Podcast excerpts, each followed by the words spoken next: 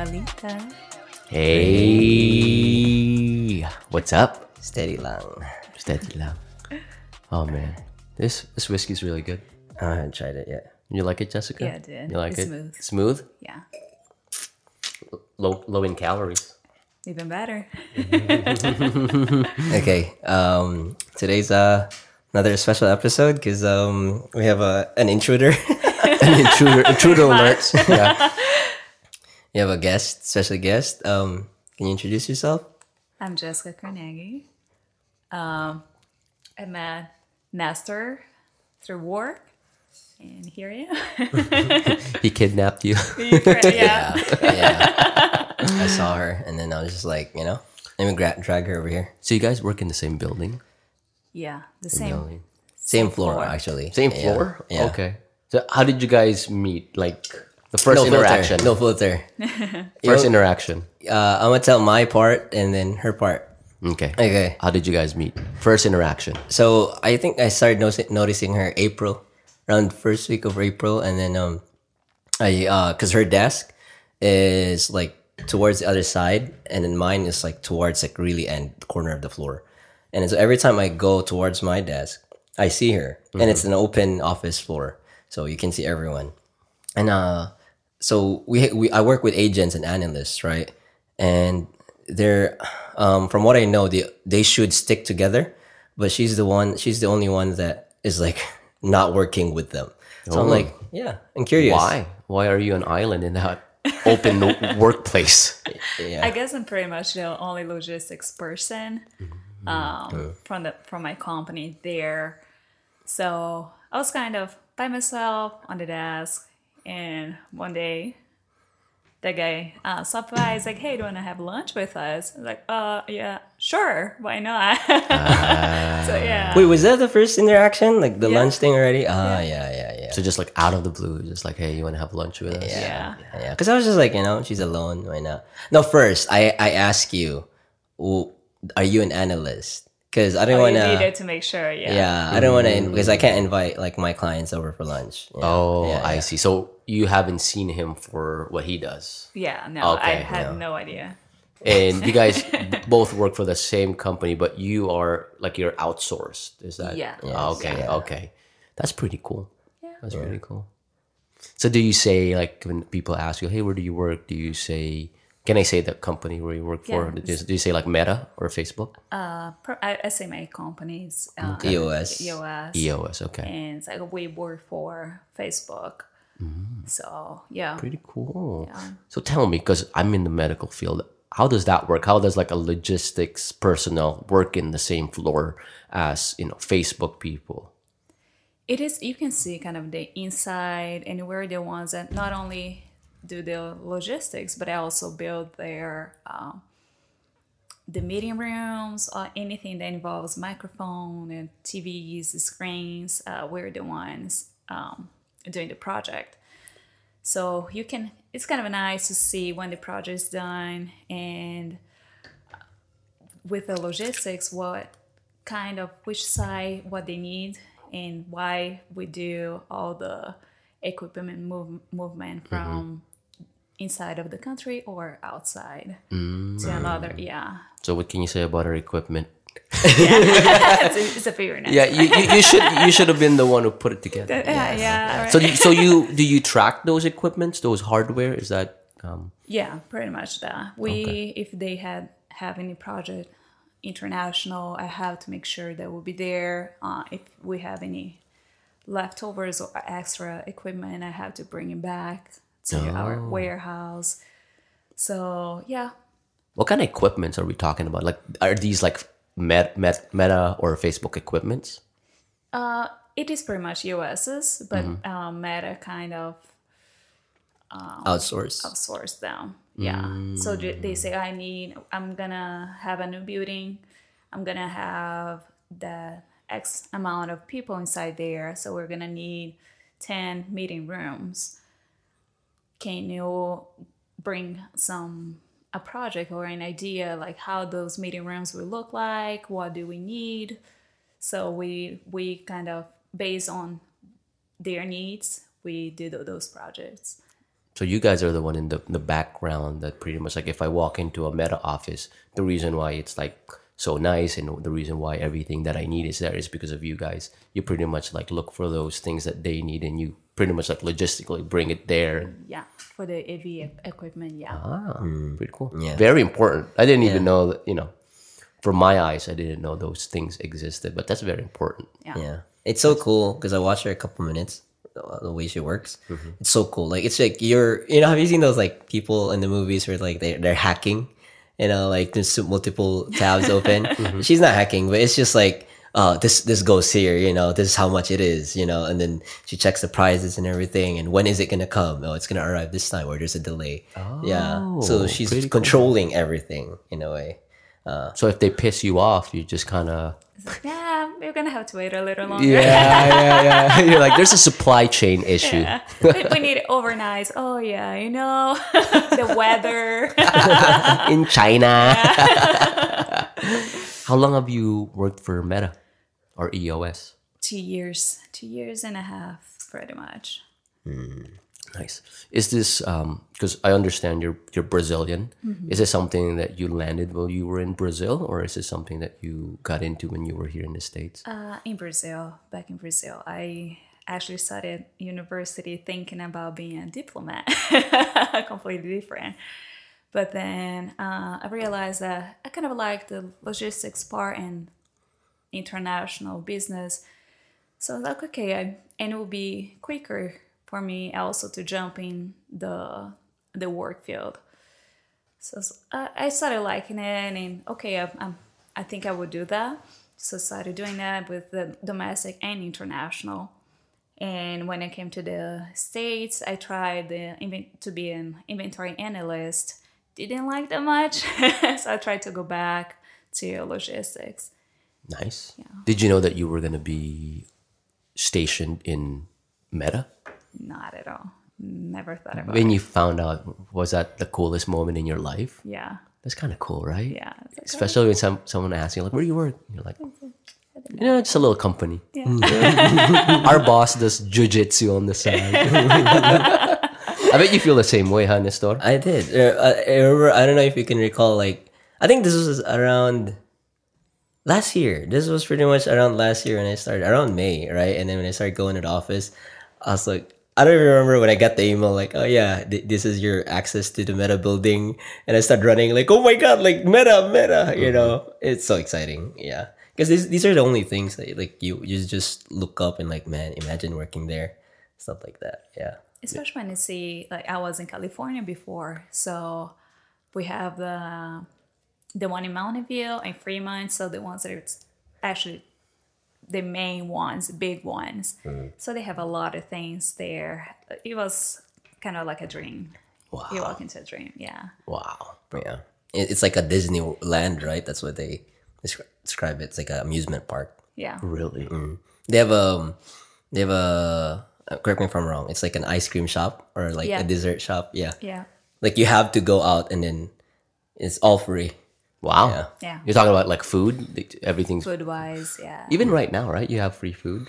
Yeah, yeah. They actually had a me. I think she told me like they're debating if they were cutting costs, and then so they decided to cut costs with the clocks, the the notepads, and the pens. So they took that out. We don't have those anymore.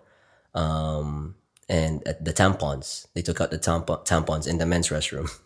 And Wait, yeah, tampons in the men's restroom? was Yeah, gonna say, you guys don't need that. excuse me. That's just oversupply. Yeah, That's I- like having too many things. Like, where do we put this? Oh, the toothbrushes was the biggest loss for me. Toothbrushes and the Listerine.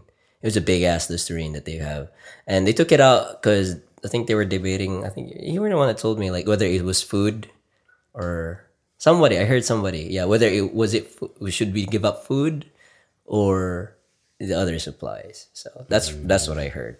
You guys are spoiled. It's like mommy and daddy. We, like like mommy lost her job and daddy's the only one working, and you're like, okay, we need to cut costs in this house. Not gonna lie, we are. We are. That's nice. Good for you guys that you have those perks. I, w- I wish we had those perks. But we don't. But what did you used to take home? Uh, sanitizer, yeah. gloves, and stuff like Yeah, that. Masks? boring stuff. Like what Boring are you? Sanitizer, masks. We used to have that. Oh my gosh, so boring. Yeah. So how are you liking Austin so far? I like it a lot. The Better weather, than better than California. California is beautiful. Mm-hmm. Um, it's very nice for traveling if you like, but the cost of living it's really high, and uh, I want to raise a family, so I don't feel that it's the safest place in the earth. And um, th- there, I learned that there is a lot of drugs uh, there, so that's why I decided to move. The, the cost is really high. So I was looking, okay, what are my options? And Austin was one of them. So yeah, so that's why I moved. But I really like it here. I think it was the right decision to do. Yeah, you're in a good part of town too. Cedar Park, Cedar Park. very very nice. Cedar Park, Georgetown, even Leander is beautiful. You're right next to that, right? Yeah. Right. I think Leander is the Kyle of the North. I think So so. expensive, dude. Seven hundred thousand, six hundred thousand dollar houses? No. Oh, that's not the Kyle. We're cheap. We're cheap here. Yeah. Hey, um, not, not to cut you guys off. You wanna check if it, it got picked up? Yeah, we're just gonna pause it. We're gonna see if um, if we have some technical difficulties. Pause.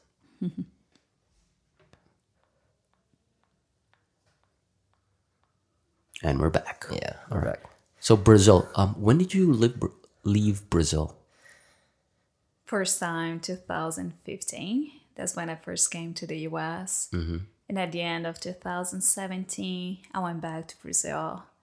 Spent there almost a year and then went back here. Mm. Which I, I don't. I know nothing about Brazil. Where are you from? What city did you live in? I'm from Recife, so it's- it is on the northeast. What do you call it? Recife.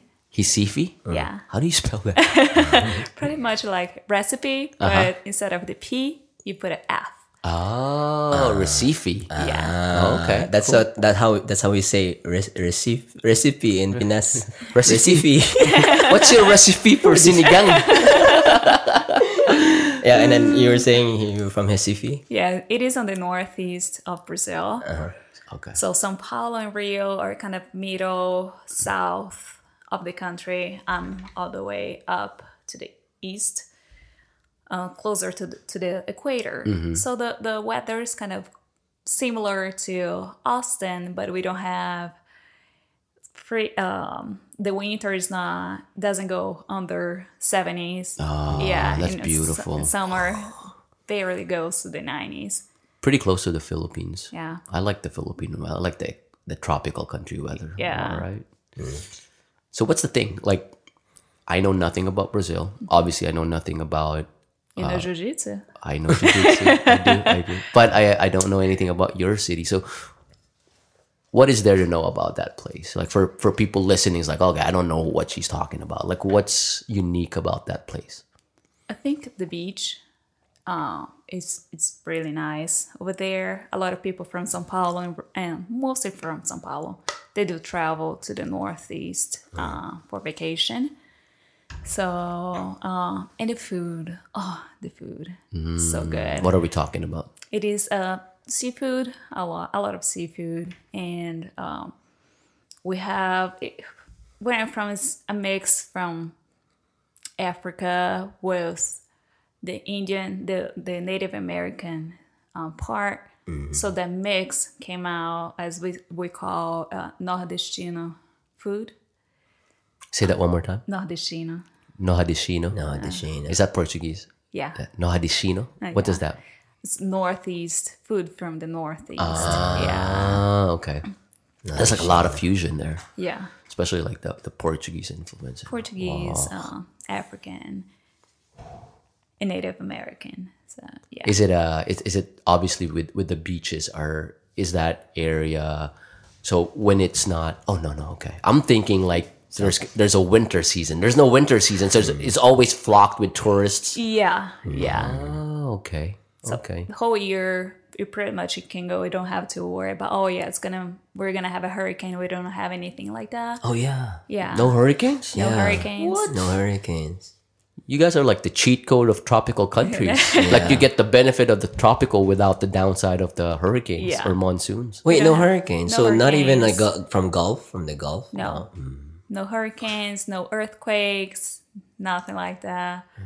So you don't have to. Just on June, around June, we have a lot of rain, ah. but it's not. It's still hot, mm-hmm. and it's just like okay, half of the day is gonna rain, and the rest of the day is sunny. Does it flood over there? You can, yeah, you can. Uh, once a year, and that's it. Not that bad. Just flooding. Just Yeah. a couple people died. not bad, not bad. yeah. No, it's very interesting. Yeah, yeah. No, because like uh, I, I think I talked about this before. Like one of the reasons why they blame like Philippines because Philippines is in the Ring of Fire uh, in the Pacific, and um, we pretty much hit like the combo of natural disasters. We experience at least, if I'm not mistaken, at least 500 uh, tropical storms a year. Wow. Um, uh, we call it uh, typhoons, right? Typhoons, and then we have earthquakes too. 500 typhoons? At least, No way. yeah, at least. Like the country as a whole? Country oh, as a wow. whole, yeah. Good thing I left. yeah, um, I might be wrong though, but yeah. Uh, and then they blame that. Uh, they blame that natural um, geographic location for corrupt, uh, not corruption, but poverty as well, or like economic, sta- uh, or economic level. It was like, yeah, you know, we get damage our infrastructure, and then there's it's like a repeat, you know, and that's uncontrollable.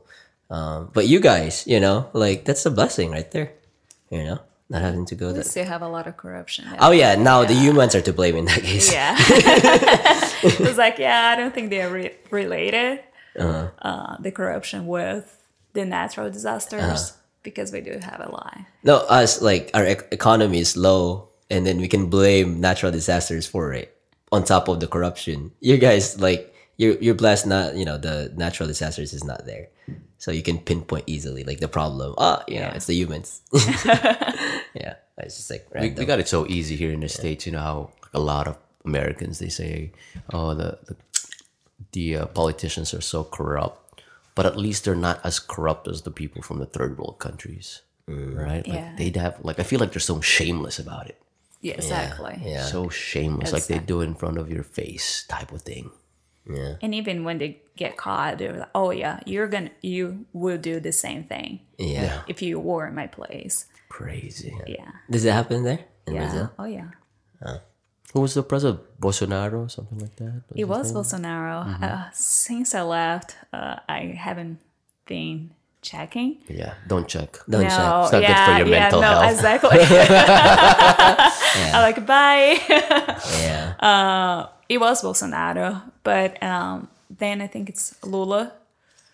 Lulu, Lula. Lula, Lula lemon. He was actually arrested uh, for corruption, and he got reelected.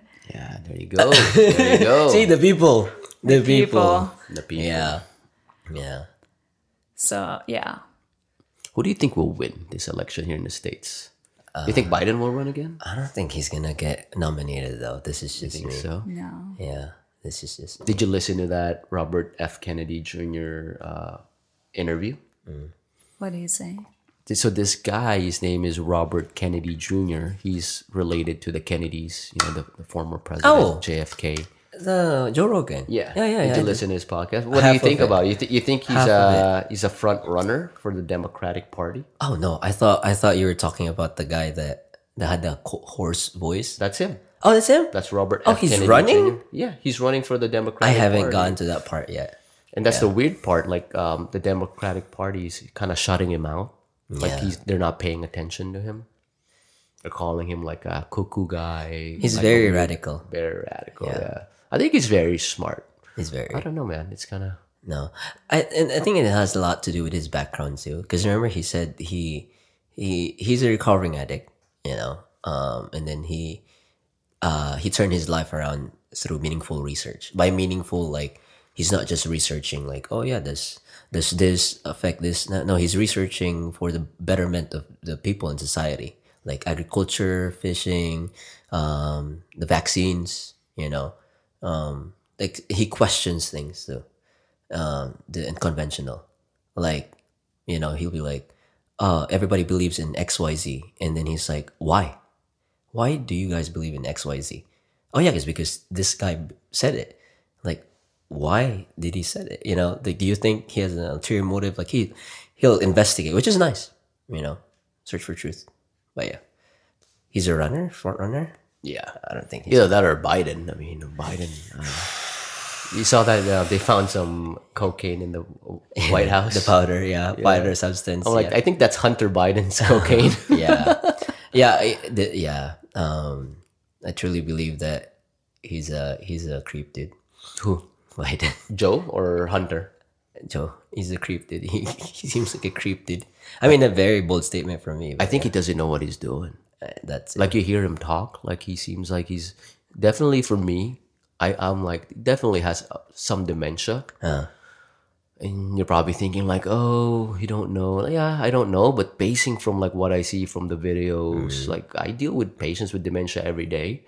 That's pretty much it. yeah. I feel like they're just kind of shooting him up with amphetamines whenever he has Co- meetings. the cocaine, bro. Yeah. Kind of keeping him up. Hey, I'm here, Joe. Yeah, And he says the wildest shit sometimes. It's it's close to. It's next year. Yeah, and you know what's what's insane? Like people that voted for him, kind of having like uh, voters remorse. Like, Yeah, mm, yeah. can't believe we voted. I mean, there wasn't any other choice, right? Either him or Trump again. I think that was it. Um, I, I want I want DeSantis to win.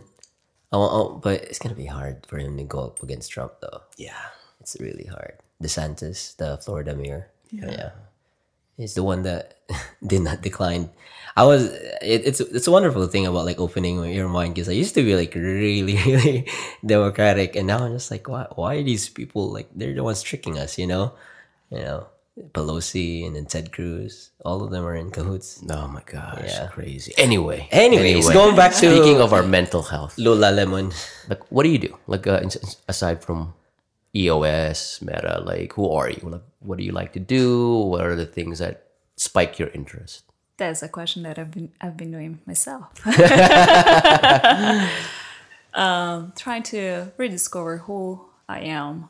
Um, I've been doing therapy, and also with I joined the, the church and trying to find people and going th- um, through a few groups that they have support groups uh, in between them divorce that I've been uh, going through a divorce and abuse.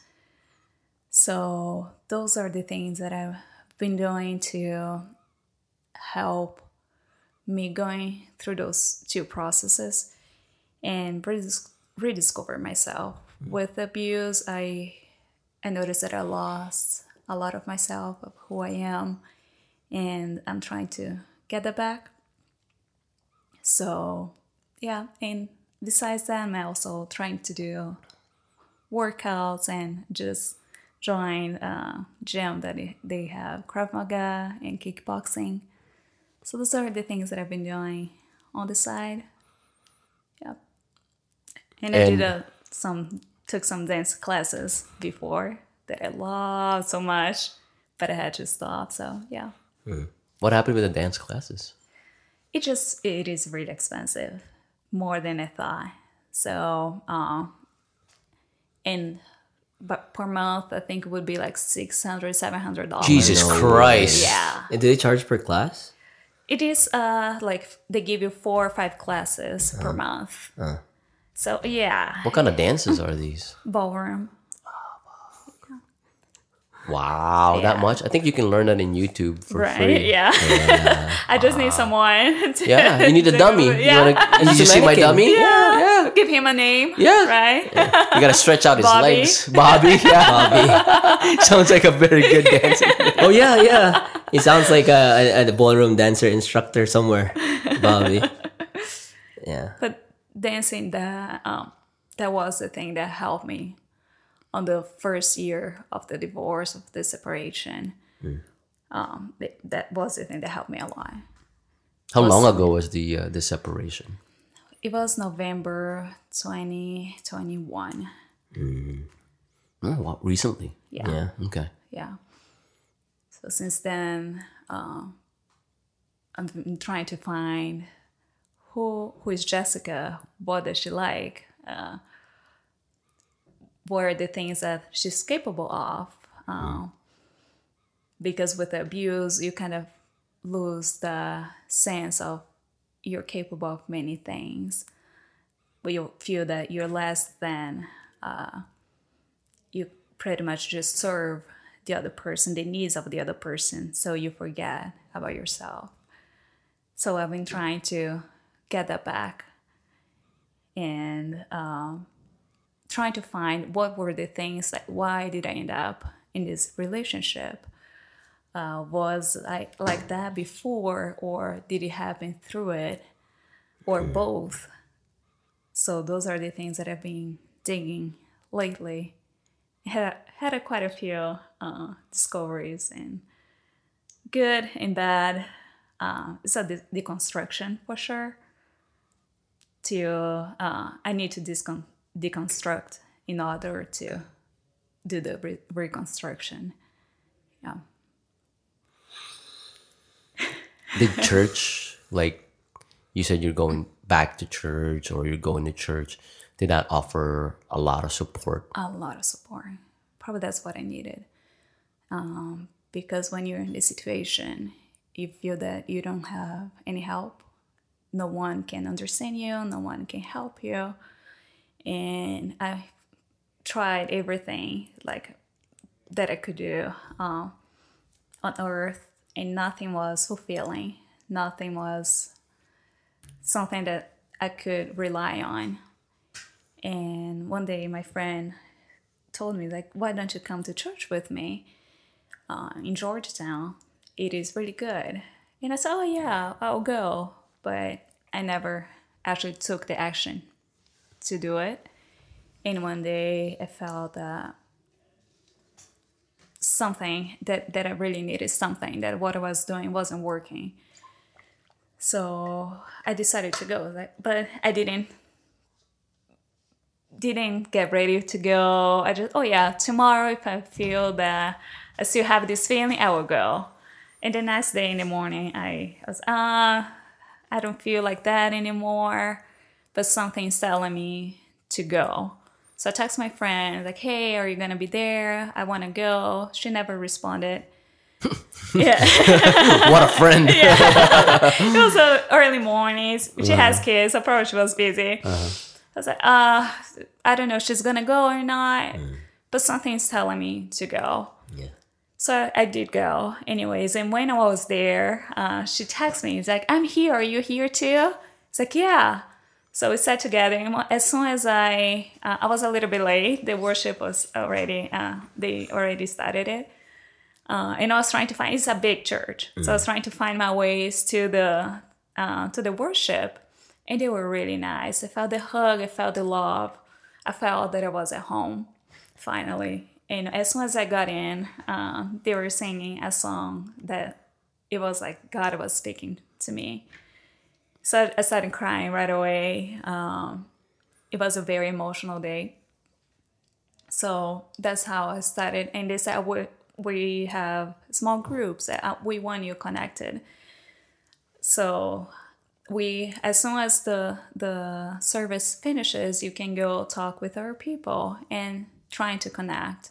And I figure out that they have the that divorce group. They have the coach lessons and the abuse group, which uh, I figured out later for churches, it is hard for them to have an abuse group um, support. They shy away from that. Uh, but at celebration, they actually are there for you. They're the, the people from the church. They they Initiated. it. yeah, yeah, and they were the first one they call. Some groups they won't call it; they're, they're gonna email you. They call like, "Hi, I just want to get in contact with you, get to know you more uh, before our meeting." So it was really nice. So I could feel that I actually could talk with people that would understand what I've been going through because some people like even friends when you you talk oh yeah i'm going through a divorce they they will they will say oh i'm sorry about that mm. but they cannot relate right they cannot f- have an idea what how you're actually feeling how how hard it, it is for you. So although they try to be empathetic, it is still not the same. And being there with people that actually been through it or can relate to it at some point of their lives, it is um, it is really a connection. So that you can heal, that you can start the journey to heal.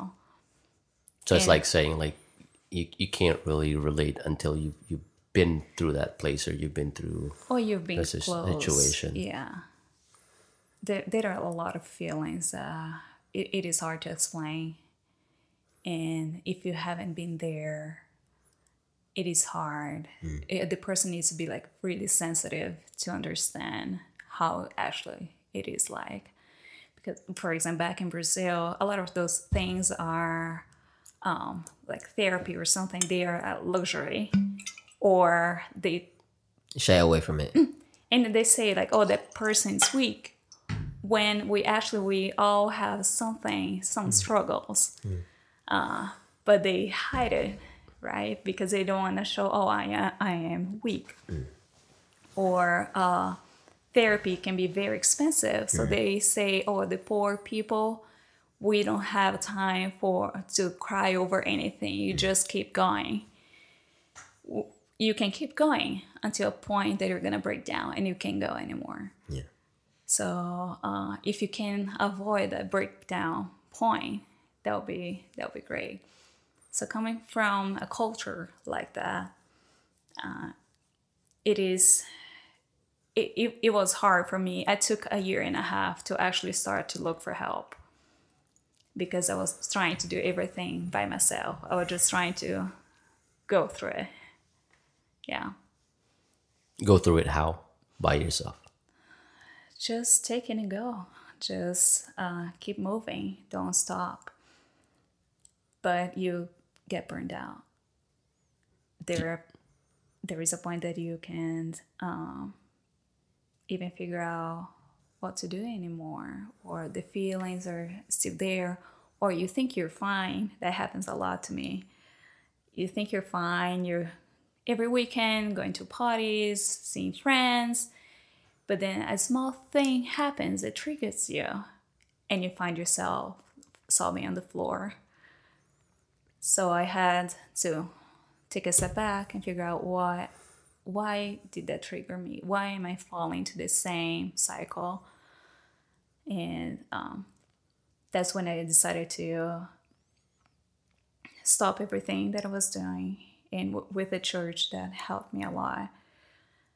Starting analyzing my life, how my child- childhood was, why do I keep doing the same things? What are the patterns?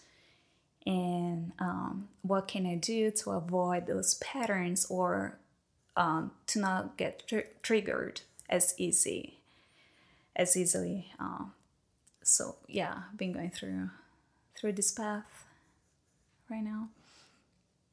Sounds like a hard path. Sounds like there's a lot of introspection going on here. It's a lot, right? Yes. If someone's listening right now and you know going through the same path, or you know if you're listening right now, what would what advice would you give yourself, like your old self? Like what's like a you know there's always like a, that aha moment in therapy, a right? calling like i don't know if i can rephrase Pewie's question too but or you know um if somebody's going through the same thing right now they're in the midst of it what would you think you can tell them that could make them like they could inspire them I'll say first you're you're not alone. You think you're alone, but you're not. You always uh, have someone that you can count on, even people that you don't even know them. If you speak up, um, they're gonna support you any way they can. But you have to speak up. You have to say, uh, "This is ha- happening," and I don't know what to do, how to deal with it and then uh, you can go from there. Whatever it is in the dark cannot be healed. You need to bring it to light. So I think those are the things that I would say. And first, you're not you're not alone. First, there is God, and good people in this world that would help you. How long have you been going to this church again? Since February, February. Wow. yeah.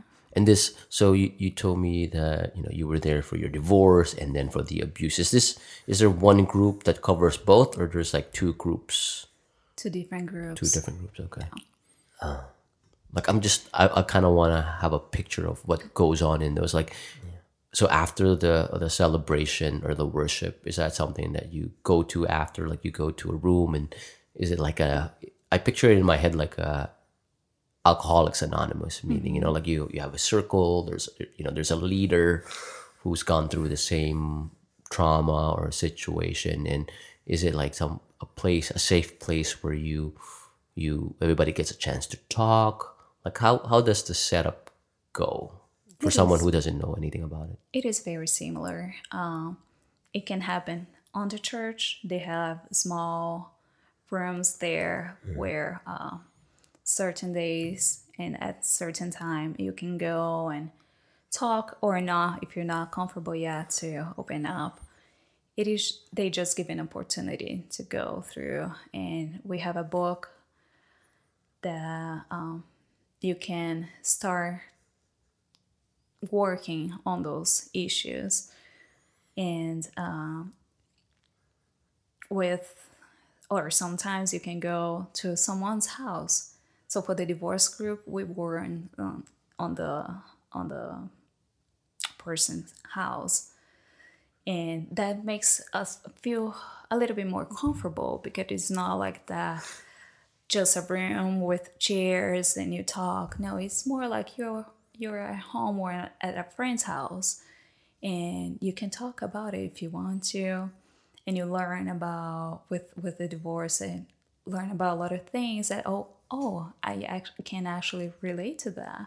The lonely loneliness long oh sorry like to be lonely uh you you do feel lonely a lot and about forgiveness that I'm still working on.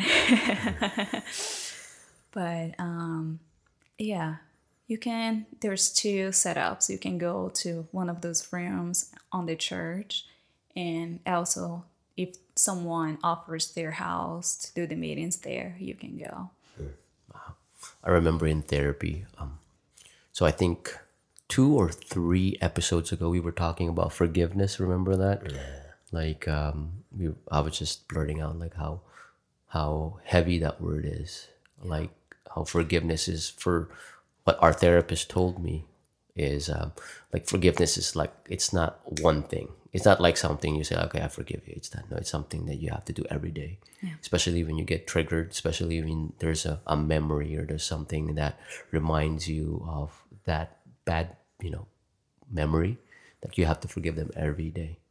Every day. It is so hard. It's like a muscle. Yeah. No, you, know, you work out, you do Krav Maga. It's like perfecting your your straight punch. Mm-hmm. You know, you're perfecting your cross, making sure you don't fracture your little pinky. You know, things like that. Yeah, it's very, very hard. And it's almost like you feel it sometimes when you're with people and they're going through it, like you're going through. You know, I feel like picking that frequency up in a room. It's kind of I feel like there's comfort in that, but also it's so different when you're in someone's house and then they're telling you like hey this is my experience with divorce or this is you know my role in a abuse well anyway you you mentioned something about your childhood. I feel like that's core of who you are right now where you are. How did how did that play out? What was that role that led you to where you are right now? It, it had a big um, big part of it. And that i think has suppressed so much that i did not realize uh, how much it affected me. So uh, i grew up in a a family small family that now it's pretty much just me my mom and my brother but um, when I was about five years old, my parents got divorced, and my dad uh, left, and to kind of put the fault on my mom and make her feel because it was my mom's um, choice, right? He he cheated on my mom, and my mom decided not that she didn't want to keep going with that because it happened over over and over. So she decided to get a divorce, and he didn't want to. So to make my, my mom feel that she should have not asked for that, he stopped seeing us.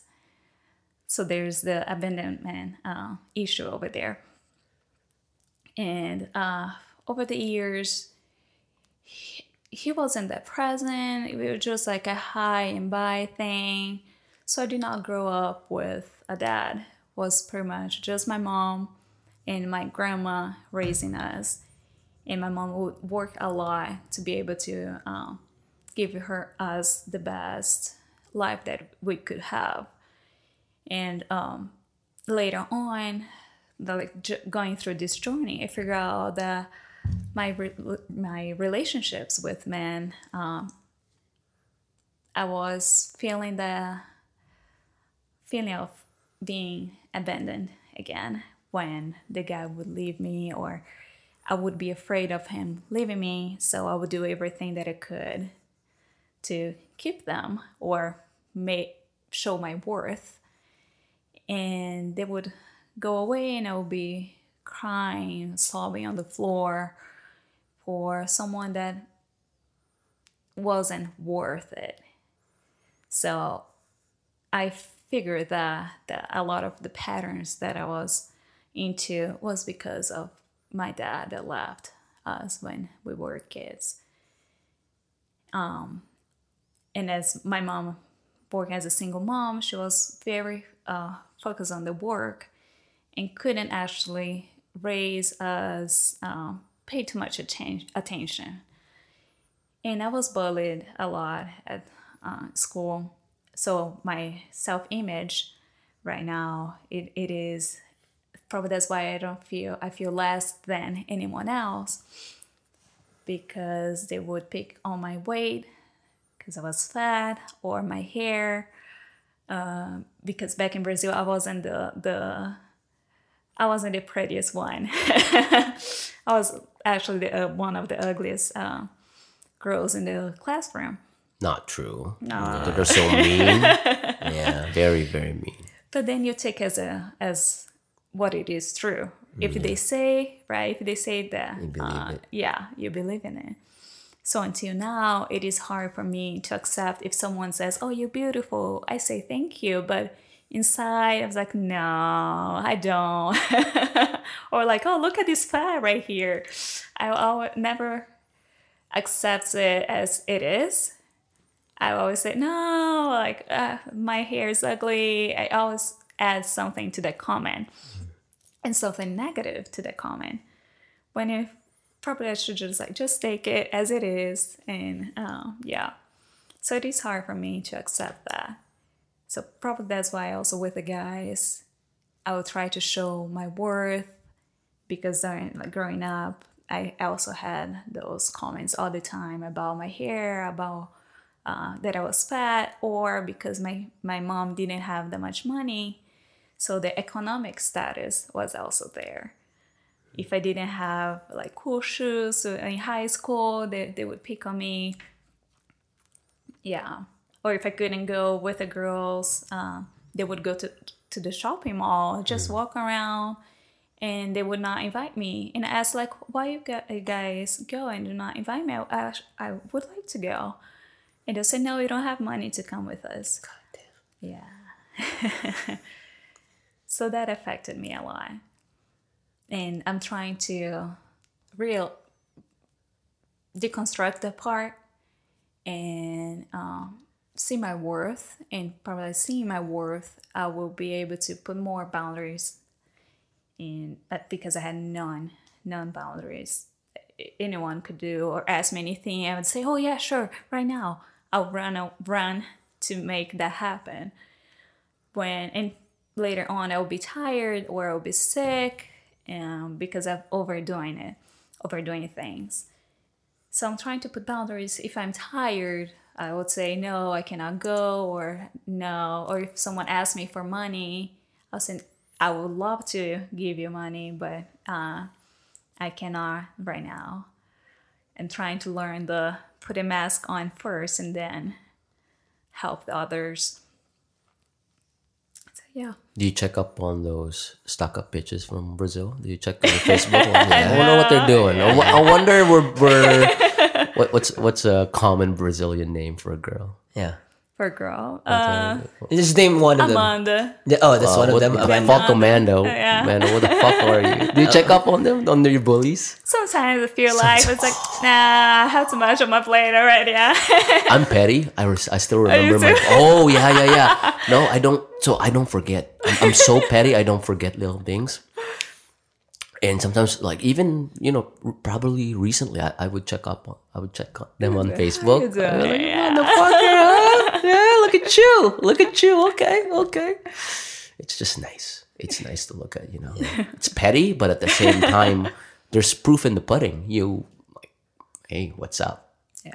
I remember you were mean to me. I remember you you hurt me physically. I remember those hard, you know, harsh words Yeah. that cut so deep that you know you makes you feel like you're so scared to go to school because you're gonna see them in, in the hallways. Yeah. I still remember those guys. I remember, and then I check out. You know, they're my favorites on Facebook and Instagram. Oh yeah, oh yeah. I'm like, so it's good. It's it's fuel. It's It's, fuel. fuel. Kind of reminds you of where you were and where you are right now. Yeah, it's good to remember uh, how far you did go. Because I quite often I forget about it, and um, I say, "Oh, I'm less than X, Y, and Z," and that wait, I'm here now. I'm paying my own rent.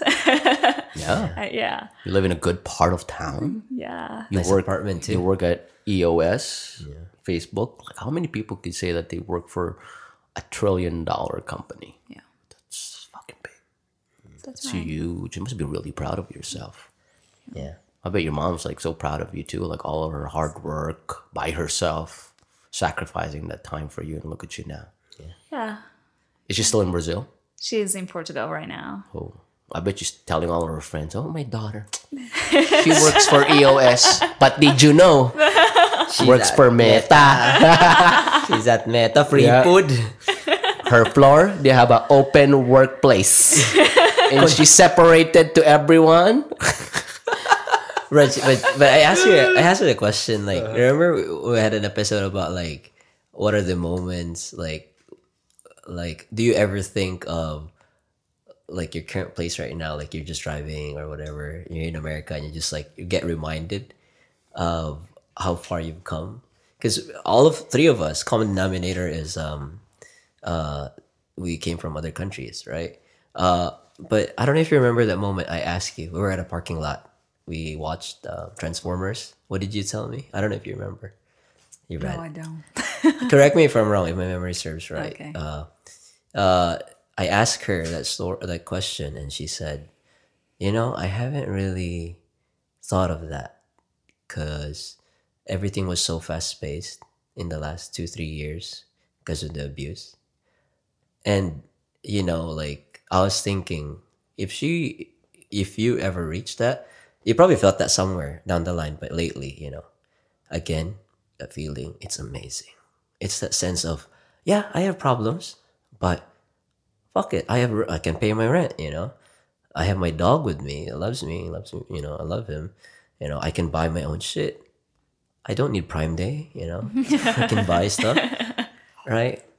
And then you're working on yourself on that one, and you know, we can't wait to for you to get to that place. Thank you.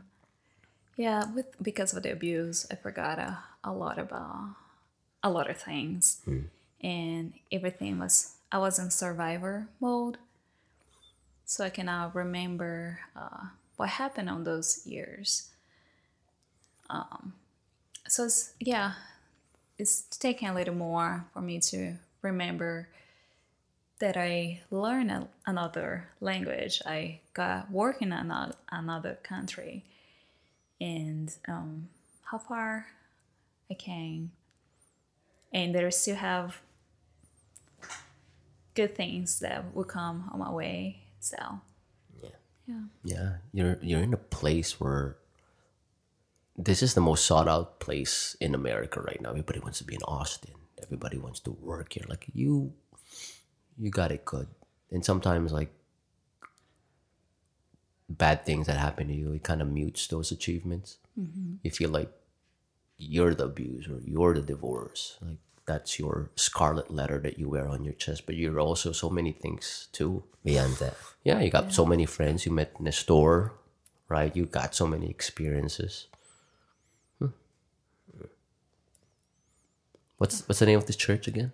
celebration, celebration. Oh yeah, I actually went there. Yeah, Is it on I thirty five? there's plenty. There's one on it's- it's- it's I-35, right? It's on 35. Okay. I'm yeah. terrible with the directions. Yeah, like, yeah. It's one on I thirty five on Highway. Um, It's really, really right at uh, rock, uh, round rock outlets. oh, oh yeah, Yeah, round rock outlets. Yeah. and then um, there's one in Central Austin by uh, 99 Ranch.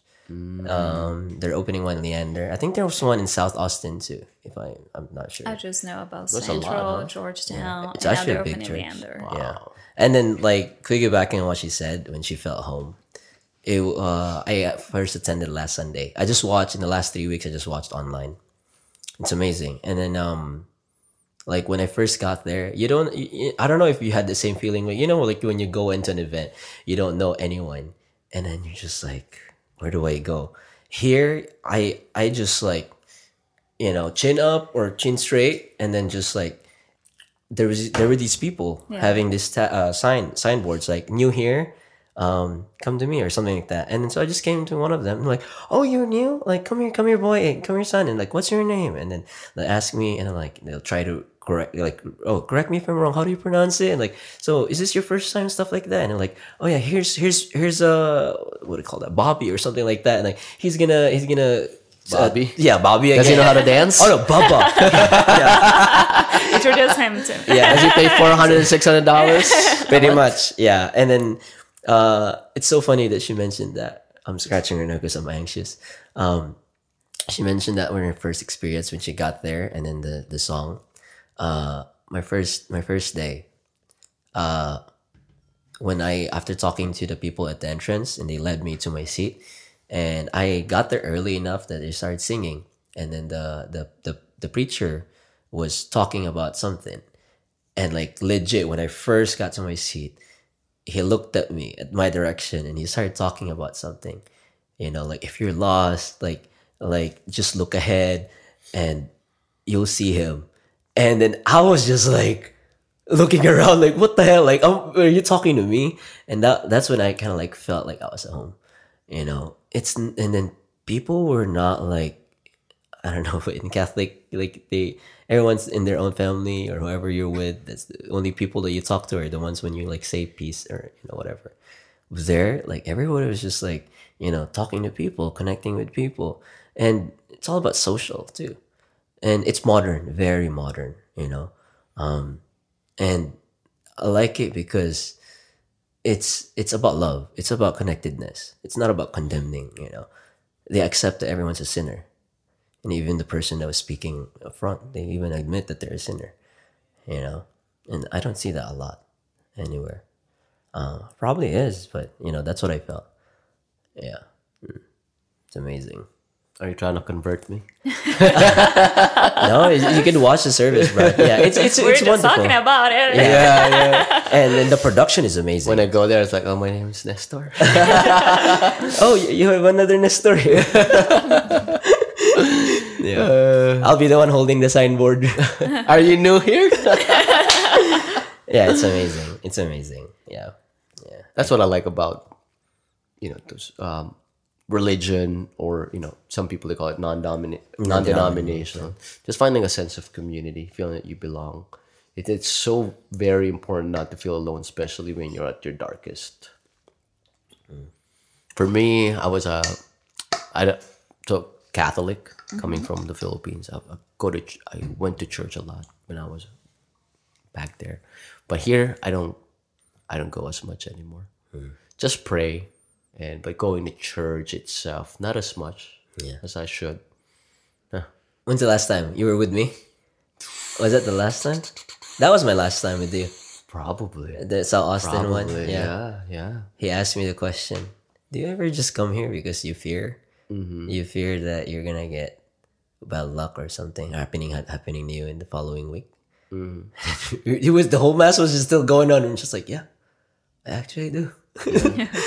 But there's fear. There's like guilt. Yeah, and that was Yeah. it. That was it. Yeah. But I'm a kind of a hypocrite because I remember back then when I was in the Philippines, I was praying to have a better life, and I always said like, oh, once I have a better life, I promise not to. Do this and that. I, I promise not to forget. I ah. promise to keep on doing what I'm doing, and I did the opposite. I did like when I got a little bit more comfortable in life, I forgot. Yeah. You know, but also there's a part of me where it's like, am I just doing this because I'm guilty? Mm-hmm. right and it's just it's being in the states it's just you you you're in a different part of your life you're thinking more mm-hmm. you know not you're not in a place where you have 98% catholics you're opening to things like oh there's different churches Yeah. Mm-hmm. you know like you there's there's this argument like oh i don't have to be in a church to pray Yeah. Oh, yeah, true. God will not hate me because I don't go to his house. Like this is like the whole universe is he built this. I could pray wherever I want. But also I could say like, oh, that's just convenient for you because you don't want to go to church. Yeah. You know, how, you know how you have different sides to you. yeah. That's like really conflicting. The There's gas a, is lit- a little truth on that. Sure. Um, I feel that on the church, you can feel everyone praying, everyone looking for God, right? So I feel that the energy gets just like a Contagious. snow, yeah, just a snowball, Yeah. right? While at home, and like at home also is good because sometimes you can kind of think about and um, the things on your life, and it's a little bit more cal- calmer. It is calmer. While at church, it's just like that huge energy. Um, Yeah. yeah, that everyone can kind of reach God together. So I think that both uh, are Acceptable. y- y- no. And who am I to judge? Yeah. But uh, both are have good sides. It just takes a little more of us to go to the church. But you you can hear, I think to to look search for the word. It is uh, what Pa- Pastor Joe says a lot. It is a you're not gonna get fed just by um, having little snacks, right? You're you're gonna yeah, it's, I'm fine, but I'm not full. You're gonna be full actually when you look um, and seek the word, seek the Lord in all the moments in your life, and uh, ask Him for the things that if you have a problem, ask Him first, and then you try to deal uh, with it.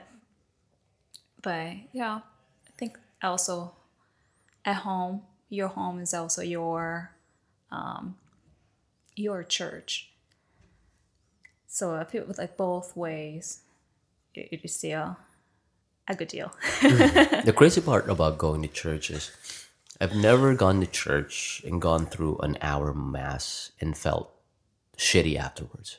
I always feel good. I always like as you said that adjective like I felt full. Like there's all there's almost like this something that, that's intangible after going to church that you feel it's almost like you feel blessed. You don't know how, you know, can't really explain it, but you feel blessed. It's like, you know, when you work out. It's like yes just showing up and doing it, it sucks. But then afterwards, just, "I- I'm glad I did that. Yeah. Never once did I go to church and be like, "Hmm, why, why did I do Why this? did I go It's more that? of like, Yeah. why am I doing this? But afterwards, it's just like, oh, I'm glad I did that. Yeah. I'm glad I did that. And definitely, I've just, I've been so lazy, man. To, to be honest, that's, that's, I live like less than half a mile away from a From a. Catholic church. Oh yeah, I've gotten so lazy. Yeah. Uh, you can look at Sundays like videos too. yeah, I, You're really recruiting me. No, no, no. Celebration.com. Austin. no, like Catholics too. Catholics too. They post that in the internet now, which is convenient. Again, Yeah. you know, you just buy a bread and then just Body of Christ. and then whiskey. whiskey. Sorry. no, but true. But like going back to what you said, like uh, I don't know if you, you saw my threads. Um, there's seven types of rest. Um, uh, we consider physical, mental, emotional, social, um, spiritual. Um, uh, there's there are two I forgot, but spiritual is one of them. And then um, for you to rest it, uh, you you pray, you meditate, you know, and uh, you reflect. And I feel like that has something to do with um, your life, uh, your spirituality. You're filling it up through going to church, you know, through talking to these uh, people, um, or listening to the word. Uh, yeah, something to do with that. Because we were brought up as Catholics and then believing in the Bible, Jesus Christ. So When you said threads, is that the new Twitter? Yeah. From Meta? yeah, How is it different from Twitter? uh, there's no hashtags. I believe uh, it's, Yet? it- yet uh, there's no um, uh, something about uh, it's unique. Like How one unique? person, we have a tag, personal tag number. So your tag number is assigned to your Instagram or Facebook. So if you delete your threads, you're gonna delete your Facebook. Wow. That's Oh, how, shoot. That's how they're controlling the bots. So you sh- so I shouldn't get threads. You can, but you don't want to. What if I don't want threads anymore? Then I have to delete my Facebook and Instagram. No need to delete it. Just don't use it. Yeah, and then um, uh, the, there's no metrics. I believe. What does that mean? I forgot what it was. Something expl- someone explained it, like some some tech person explained it, and then they said it's it's it's good for now. We'll see, something like that. Yeah. So like if I sign up for this new app, is it like I'm gonna have followers depending on my Instagram and Facebook friends? See, I think that's what they meant. Like, the, if you like follow a lot of fitness people, they're you're not gonna see. You only see who you oh. follow. I believe. So nobody nobody gets in the door without you saying so. that might be it. Yeah, because okay. it's really plain, really plain. Not like Instagram, you're just like, oh fuck. Not like Well, Twitter. Yeah, okay. yeah. Twitter is just like so noisy. Yeah. You know, hmm. this one's just plain, which is a love. Which Even love. Facebook, man. Like I would watch videos on Facebook, then when it's when it gets to the juicy part, advertisement shows up. I'm like fuck, I'm not gonna wait 20 seconds. Yeah, yeah. And then like they read us every time already. Like when I'm in this house, I see jujitsu. Uh, I see uh, ads on uh, yeah. comedy skits. You know, on on the and if I'm in your Wi-Fi, I see dogs. Oh, dogs. probably kind of yeah. Yeah, uh, dogs a lot. Yeah, yeah. I connected to somebody's Wi-Fi. Guess what? Uh, I don't know who. I can name a number of people I have passwords to Wi-Fi with, but you know those porn stars being interviewed. That's not me. Oh, yeah, yeah, yeah. Like the- Yeah. The, podcast that there's the interview porn stars. No, this one is just like they're in a bus and they're being interviewed. Like, how many dicks have you, you know sucked? You know. Oh, that's that's not mine. Yeah, I don't know, That's dude. I don't know, dude. Like, I've I've seen two videos in two days. That's probably Jen's. Jen's separate Wi-Fi. yeah, I don't know. You guys know. Uh, the, uh, the only Wi-Fi I connect to is uh, Slaughter here, Cody, uh, her Cody, place, what are you doing? um, our gym, and my my place. Oh, the gym. yeah, I was going to Probably say the Oh. gym. yeah, that's more like a cesspool, you know? Oh yeah, Yeah. true. I never thought of that. Either that or the slaughterhouse, but MC. MC. MC's there, and then Justin's there, and then Soul's there. Yeah, I doubt it's from MC. So Or Justin. Justin Could be Justin. But anyways, uh, uh, yeah, that, that's the thread right now. But yeah, going going back, going back to you. yeah, um, with, with Jessica, I, I learned a lot from her. You know, um, from her story. She seems like our jewel, Oh, our jewel, right? Our jewel. Any, anyways, uh, going back, last time you said was uh your uh. Oh yeah, how, how was your experience um school wise in Brazil? How did that go? uh, pretty much in private schools. Just one year. That w- that's when my mom got um, fired, and uh, my dad didn't want to help us with uh, the school, so I had to go to um, public school. My brother he stayed in a in a private one. Um, everything else was private. Yeah, and it it is different. It is different. Public versus private? Yeah. Yeah. With public, uh there's it's not there's no restriction pretty much. Uh, there there are really good ones. But in most the good ones are from for example for example the army or air force in Brazil. So it's linked to military. Yeah. The whereas they they are not good. Yeah.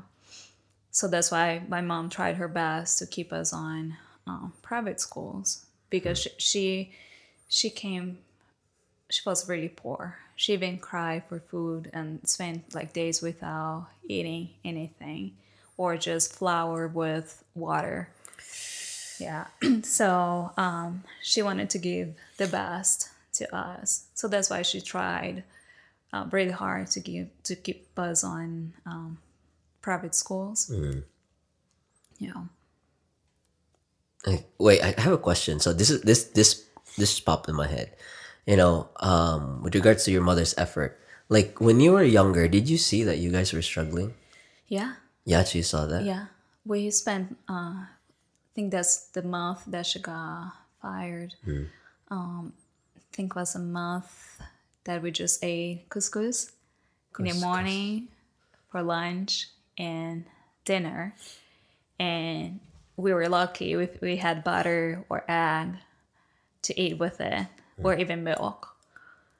So we could see the struggles. And also at school uh, we didn't have the best like shoes or clothes or all, all of that. And she tried her best to, to keep us in private schools right? And um, i was in high school i was in a really good one but i had scholarship but the kids on uh, in on the classroom they were they had um, Money. they had money Freaking Amanda. And then, uh, right wait, can you, can you name us one? Just one. I don't think they're listening to Prebalita. Uh well priscilla is, a- is another name Priscilla? Priscilla, fucking Priscilla. I'll voodoo Priscilla. I hope she trips right now with her brand new shoes. anyway, so so sorry. I hope she drowns in a, that annual flood in northeast Brazil. At at Recife. Recife. Just kidding. I hope she chokes on that couscous. yeah. So yeah, even uh, on the social life, they would do a lot of things or do a lot of sports. And sports in Brazil, it's also expensive. And my mom was a single mom, so she did. We didn't have anyone else to take us to like after school to take us to to do sports. We didn't have that spare money to do those things. So it was school and back home. And since my mom was working, we couldn't have like any friends over because we didn't have anyone um, to watch us. Yeah. Yeah, they were always working. My grandma was always do- doing something. She would wake up at 4 a.m. to sell, uh, we call coxinha, uh, on the streets. Coxinha. What is that? It is, uh, it's kind of hard. It is kind of not a pastry. It is fried, but in inside we have chicken. I was like empanada. Yeah, uh, kind of. Is it good? Oh, my grandma's was biased, but it was pretty good. Until now, I couldn't find anyone that would make as similar as hers, as as good as hers. Um, so yeah, it was always like my mom and my grandma working. We they didn't have time to watch over other kids, so we never had anyone uh, over. Yeah. And on the weekends, my mom was tired, so we or just stay at home because we didn't have money. And when we we did have some money, we'd go to the movies or do something that wouldn't be that expensive. So it did affect. I, I would say that uh, we struggle um, our whole life because my mom being a single mom. My dad, he's employed by the government, so he had money, but uh, yeah, he had others um, priorities, not not us. A fatherless country too. Does couscous, like, do you still eat couscous till this day? It took me two years to eat that again. Yeah. I was like, I don't want to see that for a really long time. when when was the last time you had it? A Facebook? You had them on Uh, Facebook. Back in Brazil. Uh-huh. So the couscous that we have in the Northeast is not the same as here. Here you guys have the pearls. Yeah, yeah, yeah. The ones that we have is like flakes and it's from corn. Ah. Yeah. And even the, the pan to make it is different. We call cuscuzeira. So it was made just for couscous. couscous. Yeah. yeah. Couscous. Yeah. Some people even like from Brazil, they put in their suitcase Oh, and then Yeah. here. Wow. bring it here. And then, Yeah. Is couscous really that? Is it like from rice the to you guys? Northeast, from it's very popular in It's the like Northeast. rice Yeah. for us. Yeah. It's for it's kind of the the population is the basic. You have rice, you have bean, you have couscous.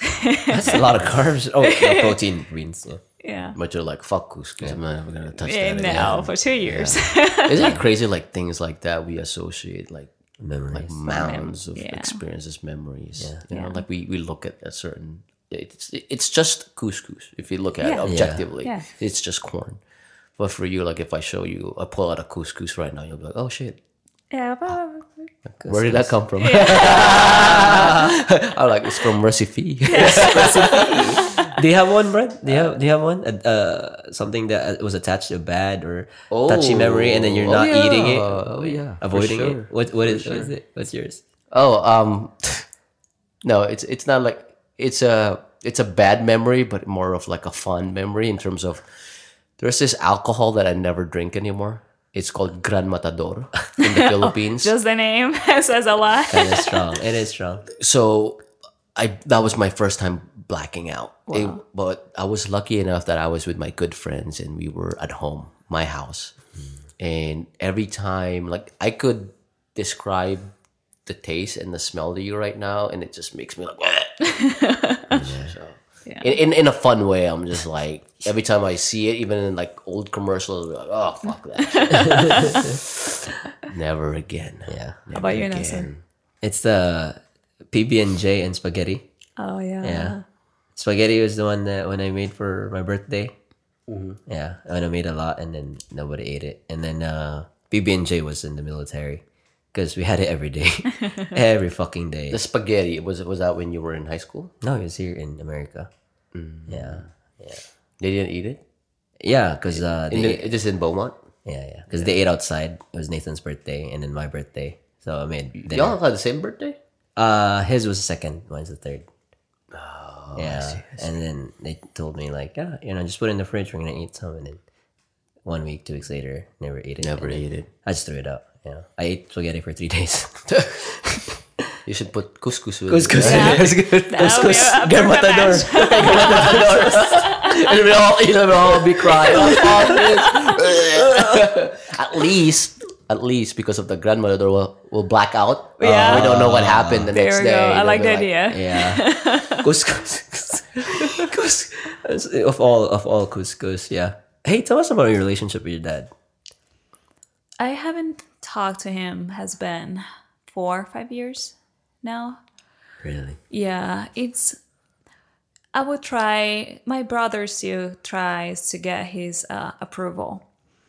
I got to the point that I don't care anymore because all the things that he did, right? He he never really cared about us.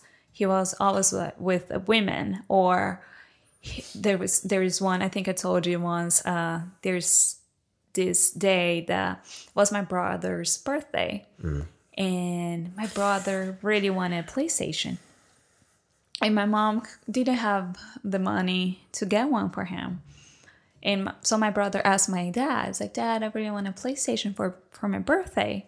And my dad said, "Oh, that's okay. Give me your old one." I think it was the PlayStation Two, and he he wanted the PlayStation Three. So he said, "Give me your old one," and I, with the money that I get from it, I will sell it. With the money that I get from it, I would just add the the what is left, and I'll buy you a new one. My mom said, "Well, I guess it's fine." So my brother gave the PlayStation to my to my dad for him to sell, and then on his birthday, my dad brought this play, PlayStation that had stickers on it. So my mom was, I thought you were gonna buy a new PlayStation for Eric with the money that you sold um, the PlayStation before. And he said, No, no, I bought it. It is new one. It is a new one. So my mom, okay, what why does it have stickers on it? Like Hot Wheels stickers. So we figured out that he actually bought a new PlayStation, but for my other brother. So my dad married again. Um, Your stepbrother. yeah, so my stepbrother. So he gave the new one to my stepbrother, and my stepbrother's PlayStation. I think he got the four to my stepbrother's, and my stepbrother's PlayStation Three. He gave used. He gave it to my brother. and not the new one that he promised. Exactly. Yeah.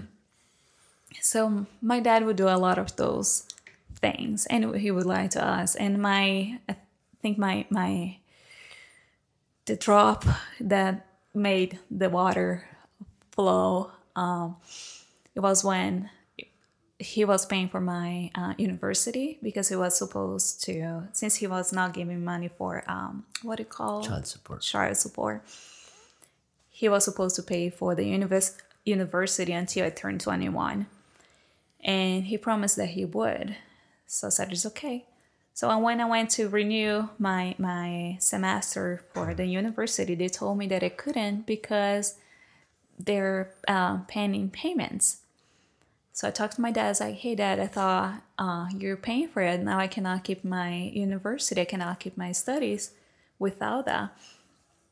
And oh yeah, no, I'm sorry, I forgot about it. I'm gonna go over there and pay for it. So I said, "Okay, that's fine. So let's meet on the on the university, and then we go together." And he said, "No, it's fine." I waited there six o'clock until seven seven thirty. He never showed up. I called him. He never answered the phone. So uh, I had to go to the court. And in Brazil, if you don't pay child support, you get arrested. So he received the notice that if he he had one week to pay, if he didn't, he would be arrested. So he told his family. His family went to my grandma's house and started uh, threatening her and me, saying that they would kill me, and all of the all of the drama. And since then, I decided not if I'm not going to have never actually had the support from my dad, and why would I still count on it?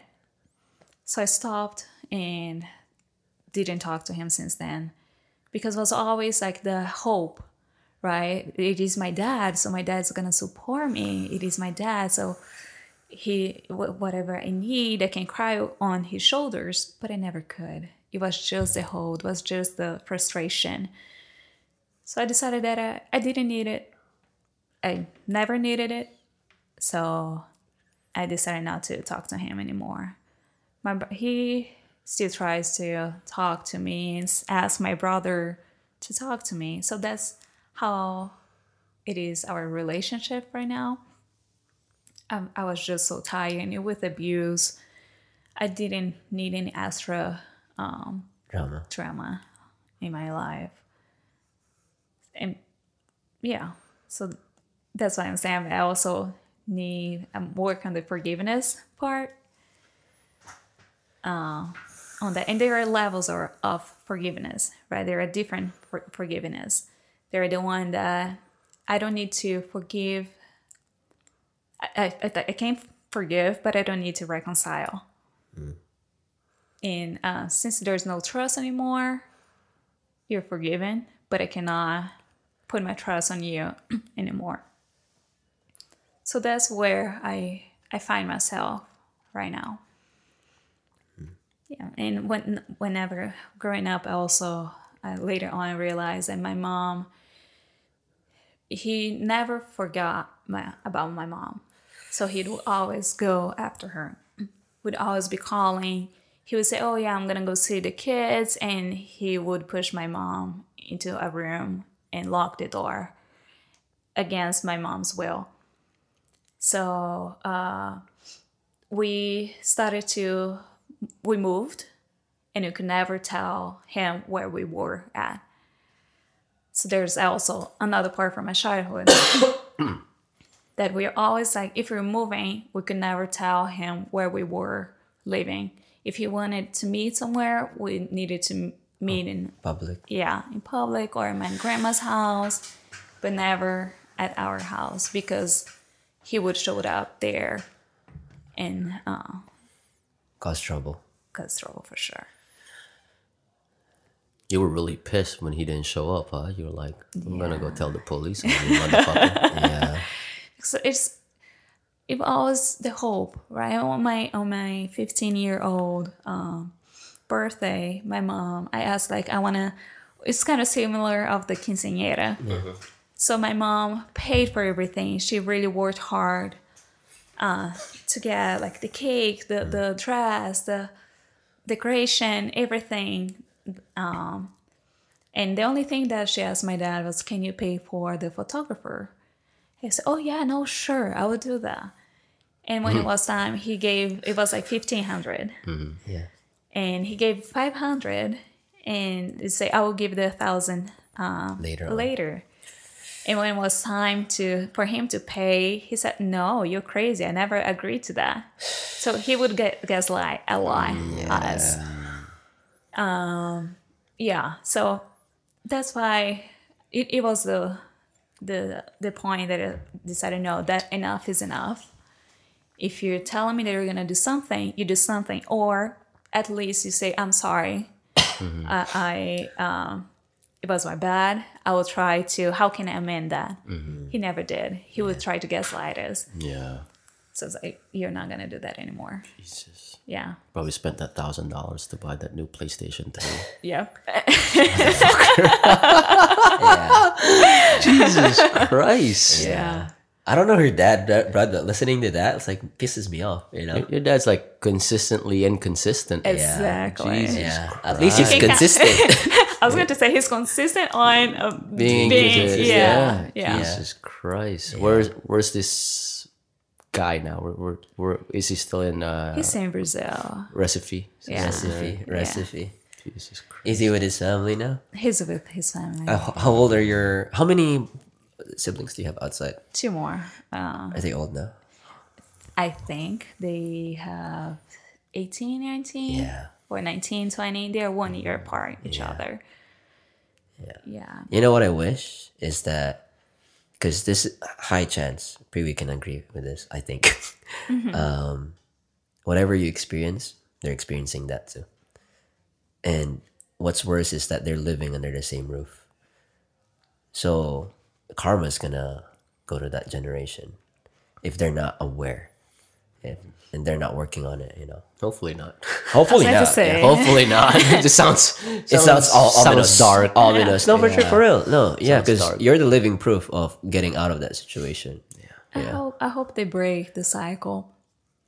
Uh, because the the way they came into this world was also so his he goes a lot he's a womanizer pretty much so he ended up um, getting this lady pregnant and turns out turns out that she was a prostitute that would go to bus stops yeah He didn't know. Bus stops I don't know. Probably he did, but he never. yeah, Yeah, yeah, yeah. No, dude.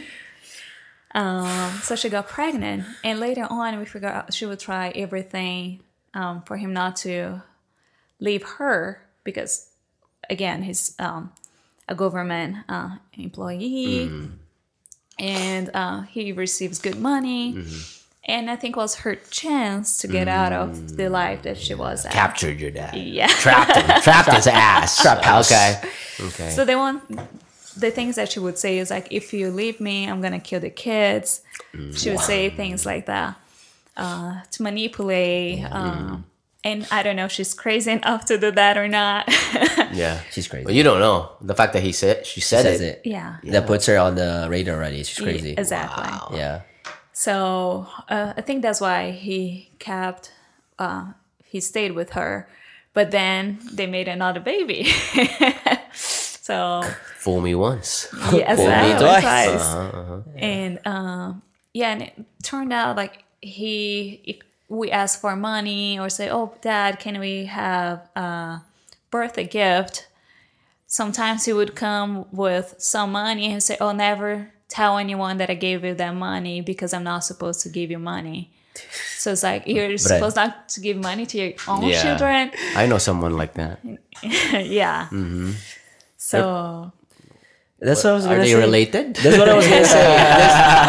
Her dad sounds so family, Yeah. family. I think they came, Yeah. came out from the same school. could be, could be, could be. I went to the same school there. uh, you know, as as you get older and you you know people like this with fathers like that, you kind of brand them. For me, like when uh, Nestor told me this story, and now that you're telling me your story too, I can't help but like kind of put a brand on them. It's like for me, that's not like a real man.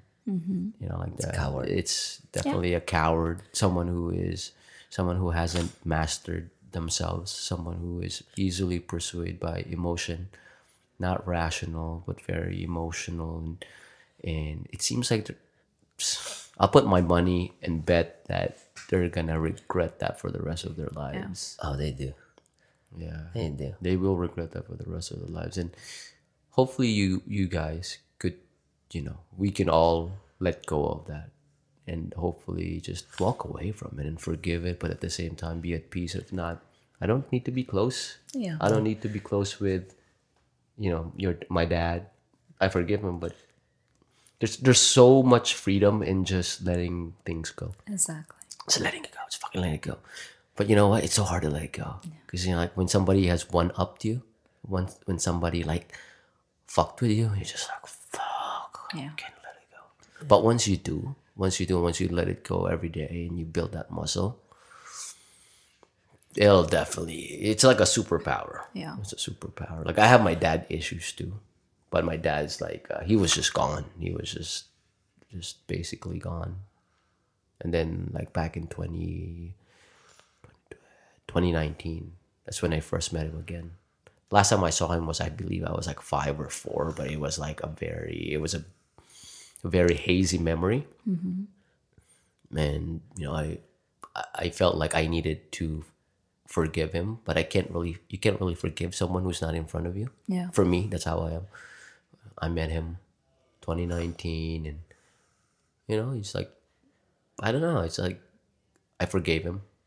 But at the same time he wanted to we wanted to know each other, we wanted to get to know each other. You know what he did? So my, my my my dad he has a separate family too. Same setup as your your dad. He has a family on the side. He used my stepbrother Miles, which is in that picture right there. You see that picture with my dad? It's like a half. Yeah. That guy behind me, his name's Miles. brother. So my dad, imagine this. Imagine the balls on this guy.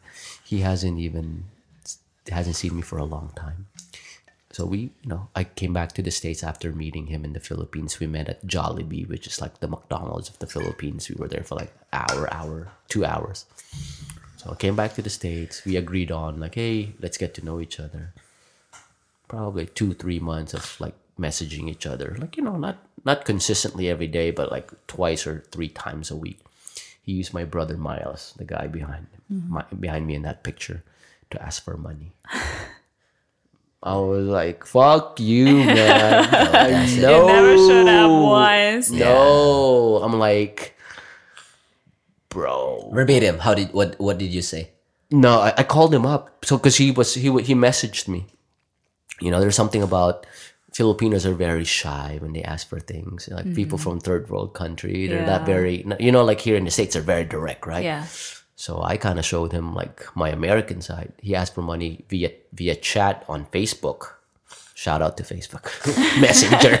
anyway, I, I called him up.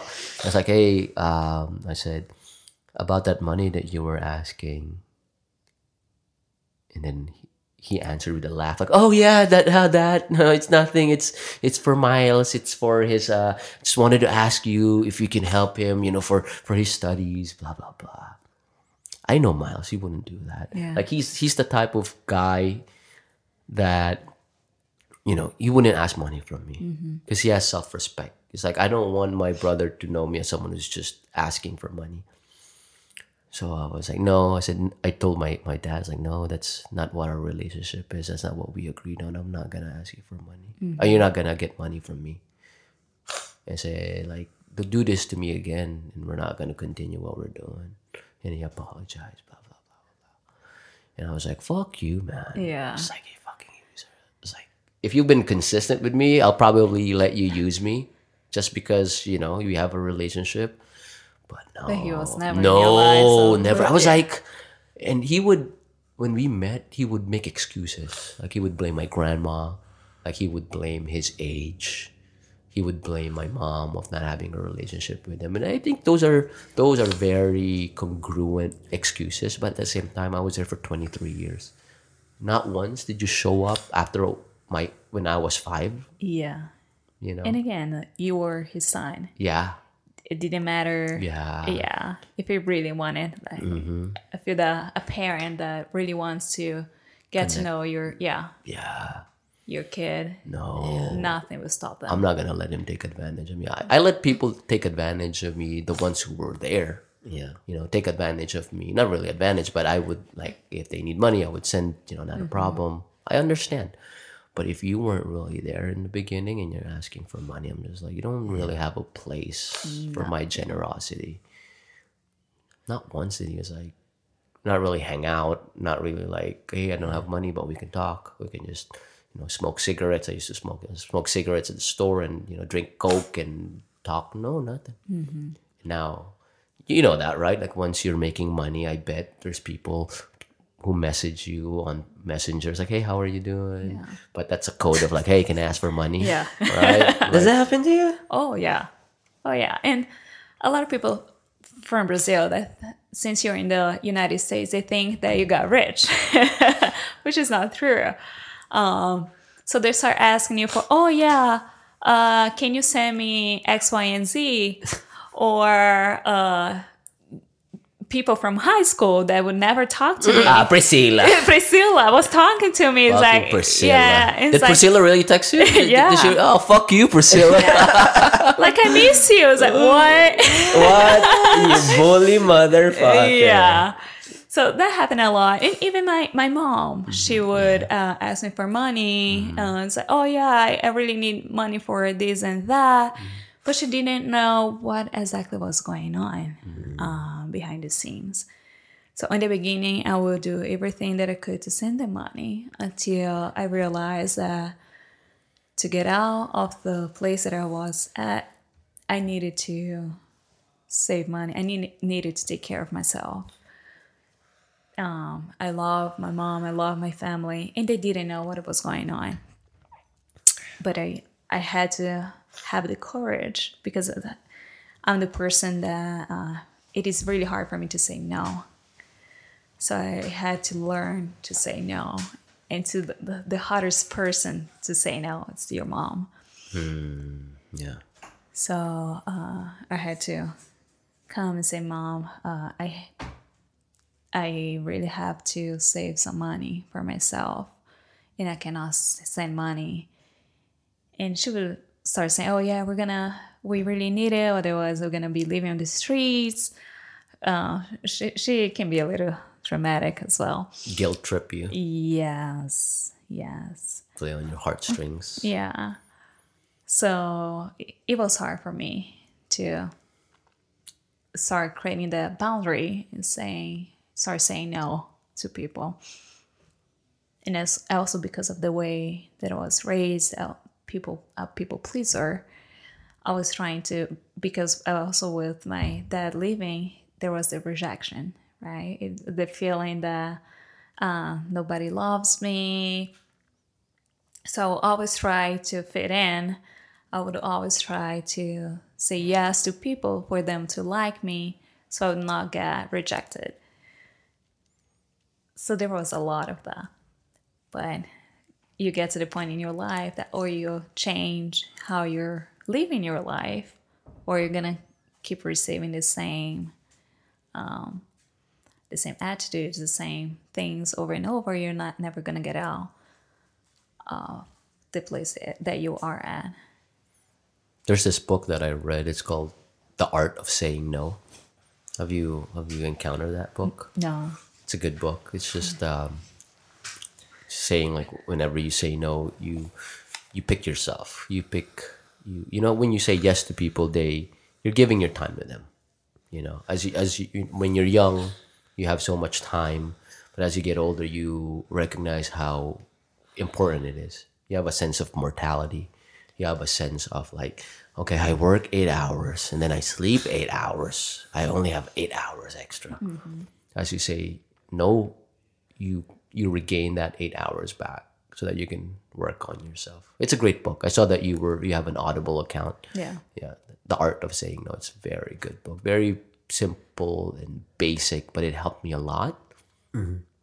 And there's another book that I paired up with it. It's called Honest, Direct, and Respectful Communication (HDR). It it helped me.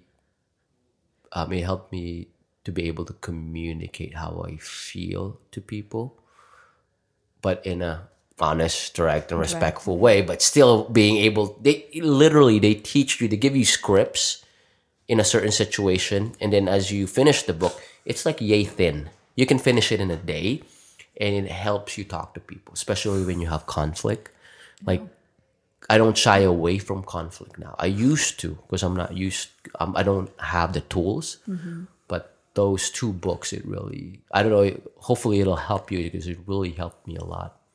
It gave me it's almost like i have a superpower. Like no one's gonna run my life. No one's gonna tell me what to do or what not to do or what to feel. I don't know. It helped me. I hope you check it out. It's a good book. Yeah, good that- books. I'll definitely check it out. Yeah, I agree with the art of saying no. I have to look at the HDR. He he was the one that shared it to me. I'll show you i'll show you the books i have it over there Yeah. super small book the hdr Yeah, I uh, I read the art of saying no last year. Yeah, really yeah, you told me. no really Oh no, two years ago. I was, I was Oh. making fun of did you really no no No, no. like you, you still have to work on that. oh no, no. keep on saying yes No. oh no, no. hey Yeah, slow so- drink more drink more cheers cheers, cheers, cheers, cheers. cheers Yeah, I had to be cheers, even with your water. yeah, damn. And uh, so that was your that was your dad. I miss a lot. That was your dad. So your mom. Tell me about your mom. What's your relationship with your mom? Job interview. yeah Job interview. i think it's a therapy session It is. It is in a way. This is our therapy. Yeah. Yeah. I just kind of introduced a little bit. Uh, well, me and my mom, we we are really close. I think me and my brother, we are kind of. My mom uh, left my dad. Yeah. I, she never had the real love from her mother. And my grandfather was traveling around a lot, so she also didn't have the law, the real law from a dad. Uh, just when he was drunk. yeah, he would come. She said she said that he would come like all happy and play with them, um, but he wasn't present. And um, so, I think I believe that me and my brother we were her project. Project. Yeah, um, she with the divorce and everything, she focused on us. Like she really worked hard to give us the best life that we could have. Um, she was she needed to be a mother and a father for us, um, and also provide because um, being a single mother and trying to provide all those things when the father that is there but is not uh, denies it and uh, it- you cannot trust in him Yeah. so me and my mom we were we are really close but at the same time um, the culture the, that we came from it, it could be really harsh on the on the how to teach the kids how to behave and all of that so my mom was a little bit like a, a dictator i would say and uh, she would be loving when she needed to but whenever she needed to teach teach us a lesson, uh, she would be a little bit harsh.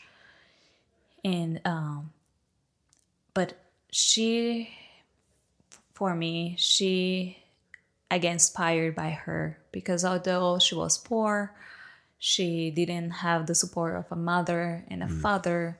She studied. She was the the first of the class of her class. She got a job She was the one buying a house. She was the one getting a car all by herself. So, uh, and until now, she knows a lot of tech things that I have to ask her, like, Mom, what, how do I do it? She's the one that knows. So she self, uh, uh, she learns a lot, everything all by herself, and doesn't need anyone telling her, "Oh, you need this and that." She just goes for it. Yeah. So I inspires me, and that also it brought me a lot of shame when I was in the abusive relationship because I had this really strong woman that didn't didn't need of course with um, uh, a father things would be a way easier but she did it all by herself. When the man that was supposed to support her to love her didn't she just pushed she was brave enough to push him away. And there i was in this situation that the guy was uh, my ex-husband was being abused abusive and i was not able to get out. Uh, it took me a little while so it, i was really ashamed of it of that because i never thought that i would be in this situation i went to private school uh, i wasn't just a poor girl that he found on the streets no i had a degree. I had a degree. I went to the fourth best school of the city for high school. And so I had a lot of shame of it. But my relationship with my mom, it is really close until now. I I can count on her for everything. Yeah. And I was um, telling him that once I came to this United States, the, the vision that they have in Brazil is that once we come here, we get rich. yeah. So my mom started asking me for money and to say, oh, we need money for this and that. But she didn't know what was going on behind the scenes. So uh, I had to learn. That's how it, we came out with the uh, subject about saying no.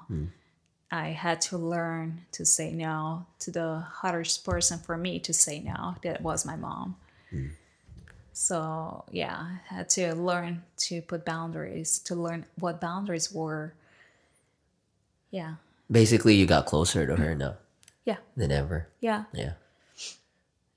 And uh, because she was a dictator, everything that she would say, we had to say yes, ma'am. we couldn't disagree with her until uh, we grew up and uh, we starting to. I think I got tired of me. uh, so I told my like, mom, I I don't mean because she has her, own hurts, Yeah, right? yeah, Uh, my grandma told her when she was five that she tried to abort her, that she didn't she she wasn't a wanted uh, child. Yeah. So until now, she brings that hurt. Saying with anything that would say she would take very very um, like sensitive. She she would get hurt when it wasn't our intention or it wasn't even even about her, but she would take as it was. So I got tired of it and I, I came to her and said, Mom, we're not saying those things to hurt you. We're saying those things uh, because we disagree. You can disagree. You can learn with each other. So I think that's when she started to open up more and it brought us closer because then I could start telling her things that I would not tell her before because I was afraid that she was going to slap me. yeah. Your mother seems brave. She's brave. She's brave. Yeah. that's a good thing about living here in the states like it's it serves an individual like it's almost like it it gives you more power as an individual just learning how to say no it gives you space to work on yourself as opposed to like i think in the philippines too it's the same. We're in you know as an older person you're the law. It's it's very rare that an older person will look at a younger person and see you as equals and have a collaborative and constructive relationships just because of the age gap. Yeah. but being in the states, they have like if they were left behind, you know, like for me and for you, your family members got left behind. It's almost like they see that oh, okay, she's a little bit better now because she's in the States. And you being here, us being here, it it's it's a space we're in we can put ourselves first. So now look at it seems like you guys are equals now in a way. And I bet that's like new for her. Yeah.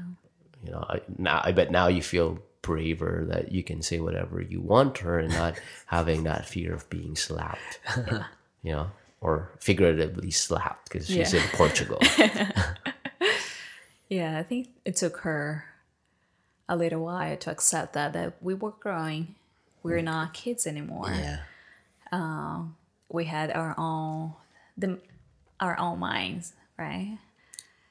So I think it, it took took her a little hmm. to swallow the pill.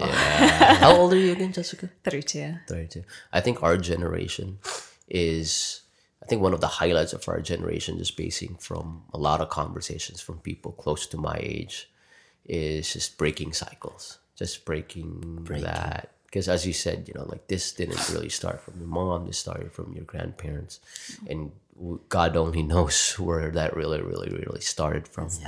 It's just like I don't think like they really had the tools back in the '60s or '70s to have that introspection and say like, "Hey, it's a pattern because you, it happened to you, it happened to grandma, mm-hmm. and it's happening to me. What are the chances it's going to happen to me? It's very, very high." And like our generation, we really work on ourselves. Like I, I wonder, 20, 30 years from now, like how our generation will be looked at. Yeah. Yeah.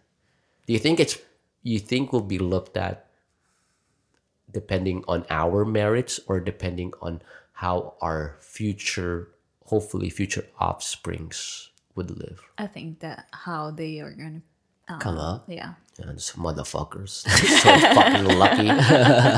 Their fucking parents worked on themselves so they could have a better life. Yeah. We don't even have we don't even get to experience No, coming to think of it, I'm, I'm actually like thinking now, uh, you're kind of blessed that we have the opportunity to even think that, hey, something's wrong with me. Uh, something's wrong with me because I got fucked up when I was young, you know? And like going back to like the micro moment that you had, like, yeah, I couldn't even think how, how blessed I am that I'm here in America because how things were so fast paced when I was going through the divorce, stuff like that. And then going back to Jewel, remember when I don't know, so Jewel, this this artist was like sharing a part where she realized that um I don't want to be a product of my nur- nurture or like her abu- abusive dad. She doesn't want to be one of the statistics. So she had that micro moment where she's reflecting. She got to reflect and like, you know what? I don't want to be a fuck up anymore or become a fucked up person. And I think we're here talking, all three of us here, even like those four people outside or three people outside, we're the same. We're so blessed to have this moment, you know, to even realize. Because in all honesty, dude, the, the adults that I have in my life, I don't even think that they have this conversation. As far as I know, I don't know them that much. My my mom, my dad. I just had my mom recently talk about it. If it wasn't for me initiating it, I don't even know that she has that side. You know, my dad. I don't know if he does this with his friends, with Tito Ronald, with you know, um, Nung Jun and Tito Mel. I don't even or Tito Mel. I don't even think that. You know, I think they just talk about like, uh, like probably women, you know, or poker or chess or those They're things. superficial, right? They don't know deeper. again i don't i don't know their relationships but as far as i know the people that i surround with we engage in these conversations and i'm blessed for that I think I have to attribute this to being in America. To be honest, like as as Makes simple as that, the fact that I'm here, I'm able to talk about this. Because if I'm in the Philippines right now, I don't think I'll be able to talk about this. I think I'll still be worrying about some insecurities in life, like financial insecurity or just having, you know, having an insecure future. Yeah. I don't think I would have the mindset and have the security to be like, okay, everything that I need is within reach. So let me go ahead and reach inside of me and go ahead and reorganize myself or rediscover myself. I think honestly, we're so blessed that we're we're fucking here.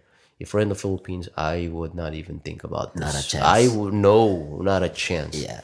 Not a fucking chance. So, so I got married in May. Two of my, two of my best friends and their families came over here for about two weeks. You know, for the festivities for the wedding, and they saw how we lived. Just like you know, little things like they walked out the our house, safe neighborhood. Mm-hmm. Um, they they saw kids running around. My my friend's wife they were walking down the street in austin. They were they weren't getting catcalled but they were walking. They they pretty much there's no there's no box like hey this is how you should be. Not like in the philippines like they were able to express themselves. They felt safe. They felt they felt like they had everything that they have you know just being here mm-hmm. you know being living with me. They, they saw how we live they saw like oh like you you go to the supermarket you get blueberries and strawberries and raspberries and it's not that expensive even if you convert it to pesos. Mm. Things like that. And they always say oh if you bought in the philippines that would cost this much. It would cost an arm and a leg. Like securities like that. And they saw like oh shit. This is this is attainable. There's a life like this in the same planet. All we have to do is you know pick up our roots and then transfer over there. Like i feel like just the fact that we're here Yeah. that's uh, we're, that's why we're having these conversations. Like these conversations i always label them as like a soft conversation. Like you know these are things that soft because you you we get to go inside and really fix ourselves. And you get it's very malleable you know not like hard stuff. Hard mm-hmm. stuff is like job and money and then food and you know, like real real things that can affect you you know like real things that could mean you and that could mean like life or death hmm. or you or poverty. Yeah. things like that. Those are hard things for me. It's just i always feel lucky that i'm here. Yeah. what are the fucking chances man jesus christ Yeah. So with your reconstruction, Yeah. deconstruction, so far, I don't know if this is the right question to ask. I don't think there's a wrong question, right? Just ask. only one way to find out Just spit it out. when I say it, we'll say no yeah. Just spit it out. Did you have any regrets? Um, with everything, like the choices that you made that led you to this podcast. I had a lot of regrets. The regret to leave my family and uh, to marry the guy in that I did. Um, and I had this feeling inside me when a month before I came back. It's like don't don't do it. A month before coming back here in America. Yeah, uh, I had this feeling like don't do it, and it could be God speaking to me. I don't know. like don't come back to the states yeah, it's it's like don't do it. Um, but I thought it was only the because I was anxious because I didn't know I was leaving my family again. I was leaving the country um, to get married. So it is a huge thing. Well, not not only moving, but moving to another country, getting married, uh, and all of that. And my family wouldn't be there. So I thought that, that it, what it was and later on within a month that i was married i realized that maybe that's what what it was that I was feeling. Uh, it just took less than a month for him to show his true colors. Thank god you thank god you showed it right right away and you recognized it. Yeah so i learned with in the group the uh, abuse group and a lot of people from the abuse group was they were also the divorce group and vice versa um that a lot of women they do stay their whole lives with the abuser and uh, or they die but i was able to get out of the situation. And although at the time I thought that I didn't have support, I did. And also from people that didn't even know me. Because when I left, I just put everything that I could in the car uh, and left. So I didn't have I didn't have a pen. I, I didn't have a lot of stuff. And people that didn't even know me, they were donating those things to me. Um, so I do. I used to gr- regret that, Yeah. but now I feel that um, I'm blessed to be here. Although I had to go through that, Yeah. but then I would not start this deconstruction. Um, probably probably would take longer to do that, Yeah. and because of that, because I saw this pattern, because that happened to me, Yeah. Uh, I realized that it, wasn't only the abuser, right? Yeah. It, uh, for me to follow these pa- patterns, to follow into the predator um, clause, I also had things that I had to work on myself to not fall on that again. Because I saw that a lot of women they do they they run away from the uh, first abuser, but they fall into the pattern again Another one. another one. They marry again, another abuser. Yeah. I was like, I'm not doing that again. yeah, You're not gonna do a DJ Khaled. no, Yeah. no, Another thank one. you. Nope. Nope. Nope. Passing. That was uh yeah. No, make it your last. First and last. exactly. Um It's good that you're learning Krav Maga. Yeah. That's a good skill Right. to have. Very good skill. You know, you know why um I so when I first heard your story, Because of the guy over there. yeah. When I, when I first heard her story, uh, I uh, I don't know. She was just like, it, it was weird for me because not a lot of people tell me that that shit. We have to have a consent form signed, Yeah. you know, or it has to take us months for us to build that rapport. You told me that story within probably two days of knowing me, and uh, you know what? What's the first thing that told I told her? Watch enough by J Lo. J Lo. Yeah. And You are J Lo. she's literally J Lo. You are From J the Lo. block. Yeah, Jenny, Jesse from the block. Don't Yeah. be fooled by the rocks that I got. Yeah. You're definitely J Lo. And the next thing I told her was uh, when she watched it, she loved it. I was like, let me see what I can And I was like, Yeah, I she. want to do this. Yeah, and I told her like, go to this. I I know a therapist. Mm-hmm. know a therapist that teaches Krav Maga, black belt her. So I, I you know referred her over to Miss Perry in that class. He has a referral bonus. That's why he referred you. Yeah, see? yeah but anyways like what okay so again going back to because we have listeners too and we don't know them we don't know their situation They There's only be, th- there's only three of us. actually exactly three. we don't know their situation they might be in a similar situation if it's okay with you can you tell us those signs the signs that w- the before and after what was he like what what, what did he become He was or what was he exactly who he was he was very uh charming. like us Yeah. But red flags right there. Red flag. no. Yeah, like on the beginning, he was very charming. He would open the door for me. He would cook for me.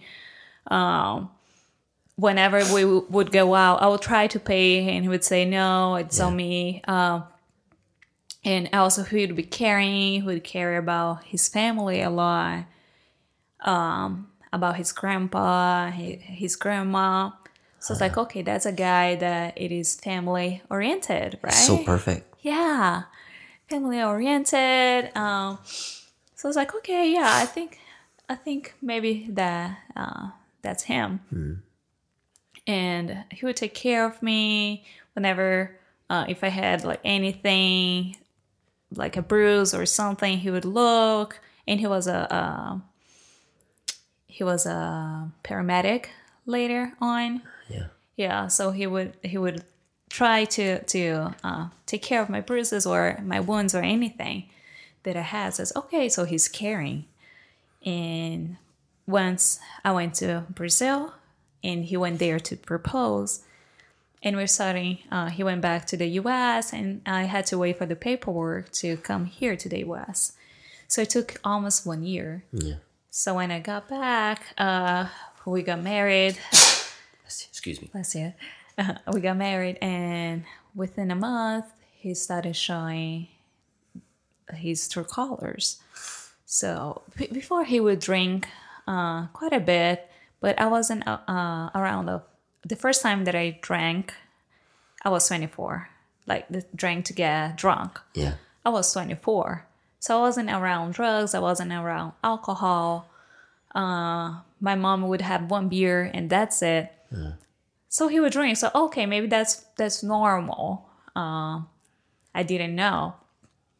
And once we got married, I, his uh, the amount that the alcohol he was drinking was increasing. And it suddenly looked like okay that's maybe that's not normal. There's something else going on here. And his behaviors as well. He would hide in in the other room. He would, he would lock himself in the other room. Um, would spend the whole day there saying that he was working.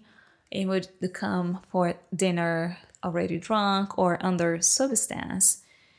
And uh, a lot of other he would get get slimy a lot you know Slimy. uh, gaslighting Oh, oh, gaslighting. gaslighting me a lot. Yeah. Um. So I was like, okay, something else is going on. Yeah. So I started asking his family. They wouldn't say right away. He never. And then uh, later, I figured he was very controlling. Uh, if I was going to the grocery store, I needed to bring the receipt and give it to him. I needed to ask for money to buy underwear or even tampons, and I needed to tell him, okay, uh, I need 10 bucks. And he would ask for what? I was like, I need to buy tampons. Okay, go and bring the receipt. Uh, so it's like, yeah, I'm not used to it. I used to work uh, and actually help my family. Yeah. So I struggle a lot with that. But maybe that's, I thought maybe that I didn't have uh, a view or an idea of what marriage was like, right? Because my parents got divorced when I was five. So I was like, okay, maybe that's what marriage is. Yeah. So I just kept going. And again, I was here in the US all by myself. My family was back in Brazil. Um, my my brother had a severe depression that uh, he wanted to kill, kill himself. And my mom lost her job again. So I had to, I started working as a nanny to send money to them to help them. And, um, but the abuse was increasing, was it controlling? And then he started drinking a lot and become, started to become aggressive. And then uh, when I would deny to uh, have any type of sexual relation with him, he would force and he would say, "I'm paying for your stay in this house because of me. You're in the U.S. because of me, which I paid uh, for. Like we have to pay for the documents and everything, and for the flights, I pay for half of it. So, um, but he would say he he was the one responsible for that. He took me out of the trash of Brazil and uh, he brought me to the United States. So I should be glad and have sex with him whenever he wanted, the way he wanted. So uh, that's when I started to realize, okay, I'm. It's it's not This is not it. this is not it. And so I asked, started asking his family what happened, what is going on, and they would not say right away. Then I figured out that he was cheated on me, and the family knew about it and never, yeah. And things got to the point that uh, I was like, okay, he clearly has something.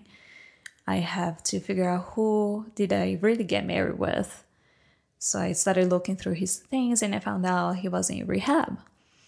So he was an addict. He was uh, an alcoholic and addict to cocaine and oxy, uh, uh, oxy, um, which I didn't know before. He never told me uh, before I got married. Also, he had dyslexia. The um, it is hard if it's someone that has a partner that has dyslexia, but they don't know. You don't know what is going on. you don't know how their brain works, how they are wired. So it's a little bit harder to un- understand small things. I was like, well, I just told you that. It's like, no, you you you didn't, or it, it was harder for him to understand uh, about feelings, about how I was feeling, or like why this is not right. And then I learned that his dad was also uh, uh, abusive to his mom. So the whole family was very dysfunctional and an abusive family. They would hide the they would not even though the other person was wrong, they there were no no consequences. So um but I still tried to because one, in my mind is that once I'm married, I'm married.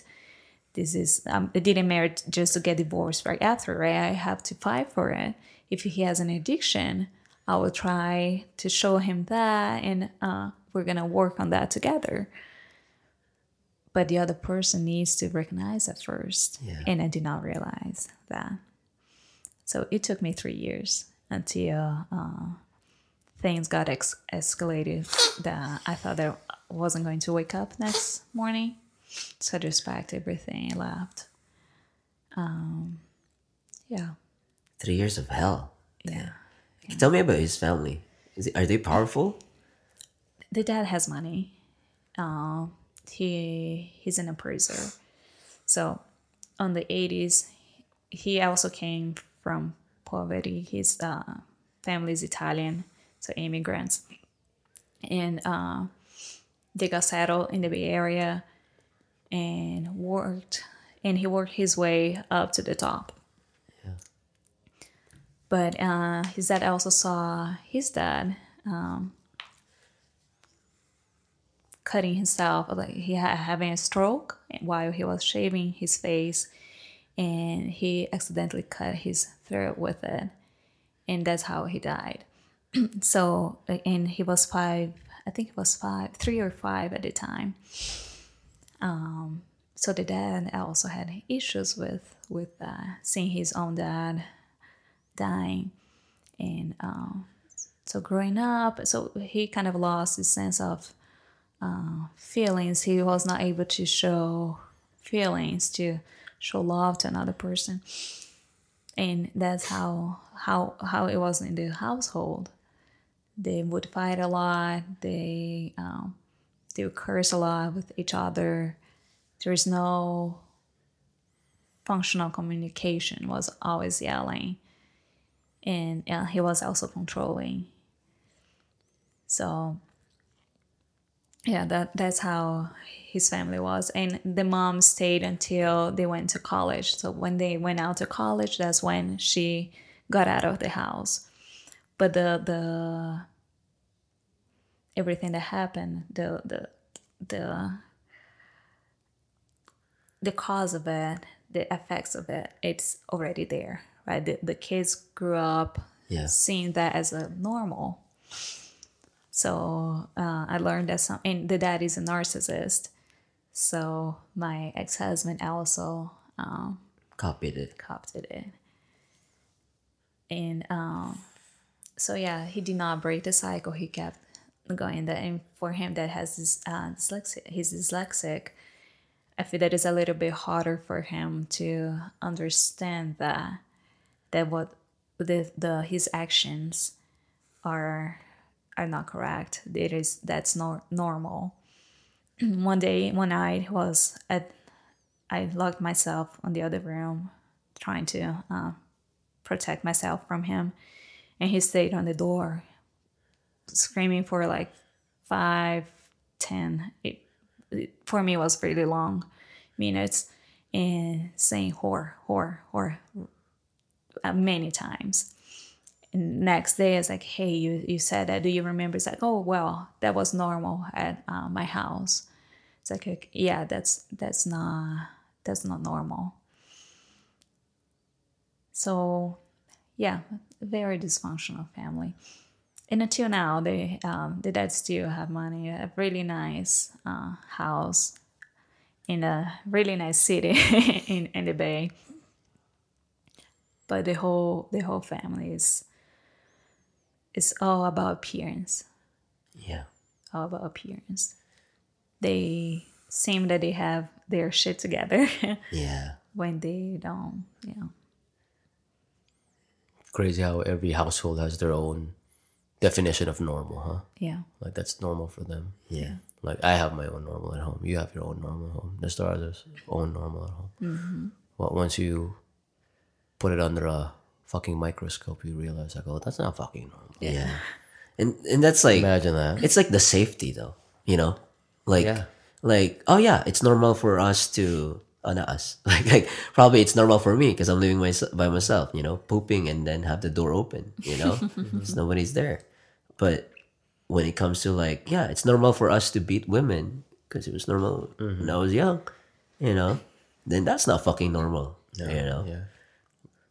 Now, now that you've shared that story, like I, I kind of look back at like how I grew up and how some parts of my family members deem something normal, but now me knowing better, I'm just like that's not fucking normal. I don't want to be like that. I don't Yeah. be fucking like that, man. It's the appearance, dude. It's the appearance. Oh yeah. Yeah. You remember? I'm sorry. You remember I told you um she one of the books that her therapist gave her is called Safe People. So she suggested it to me, and uh, I started reading it.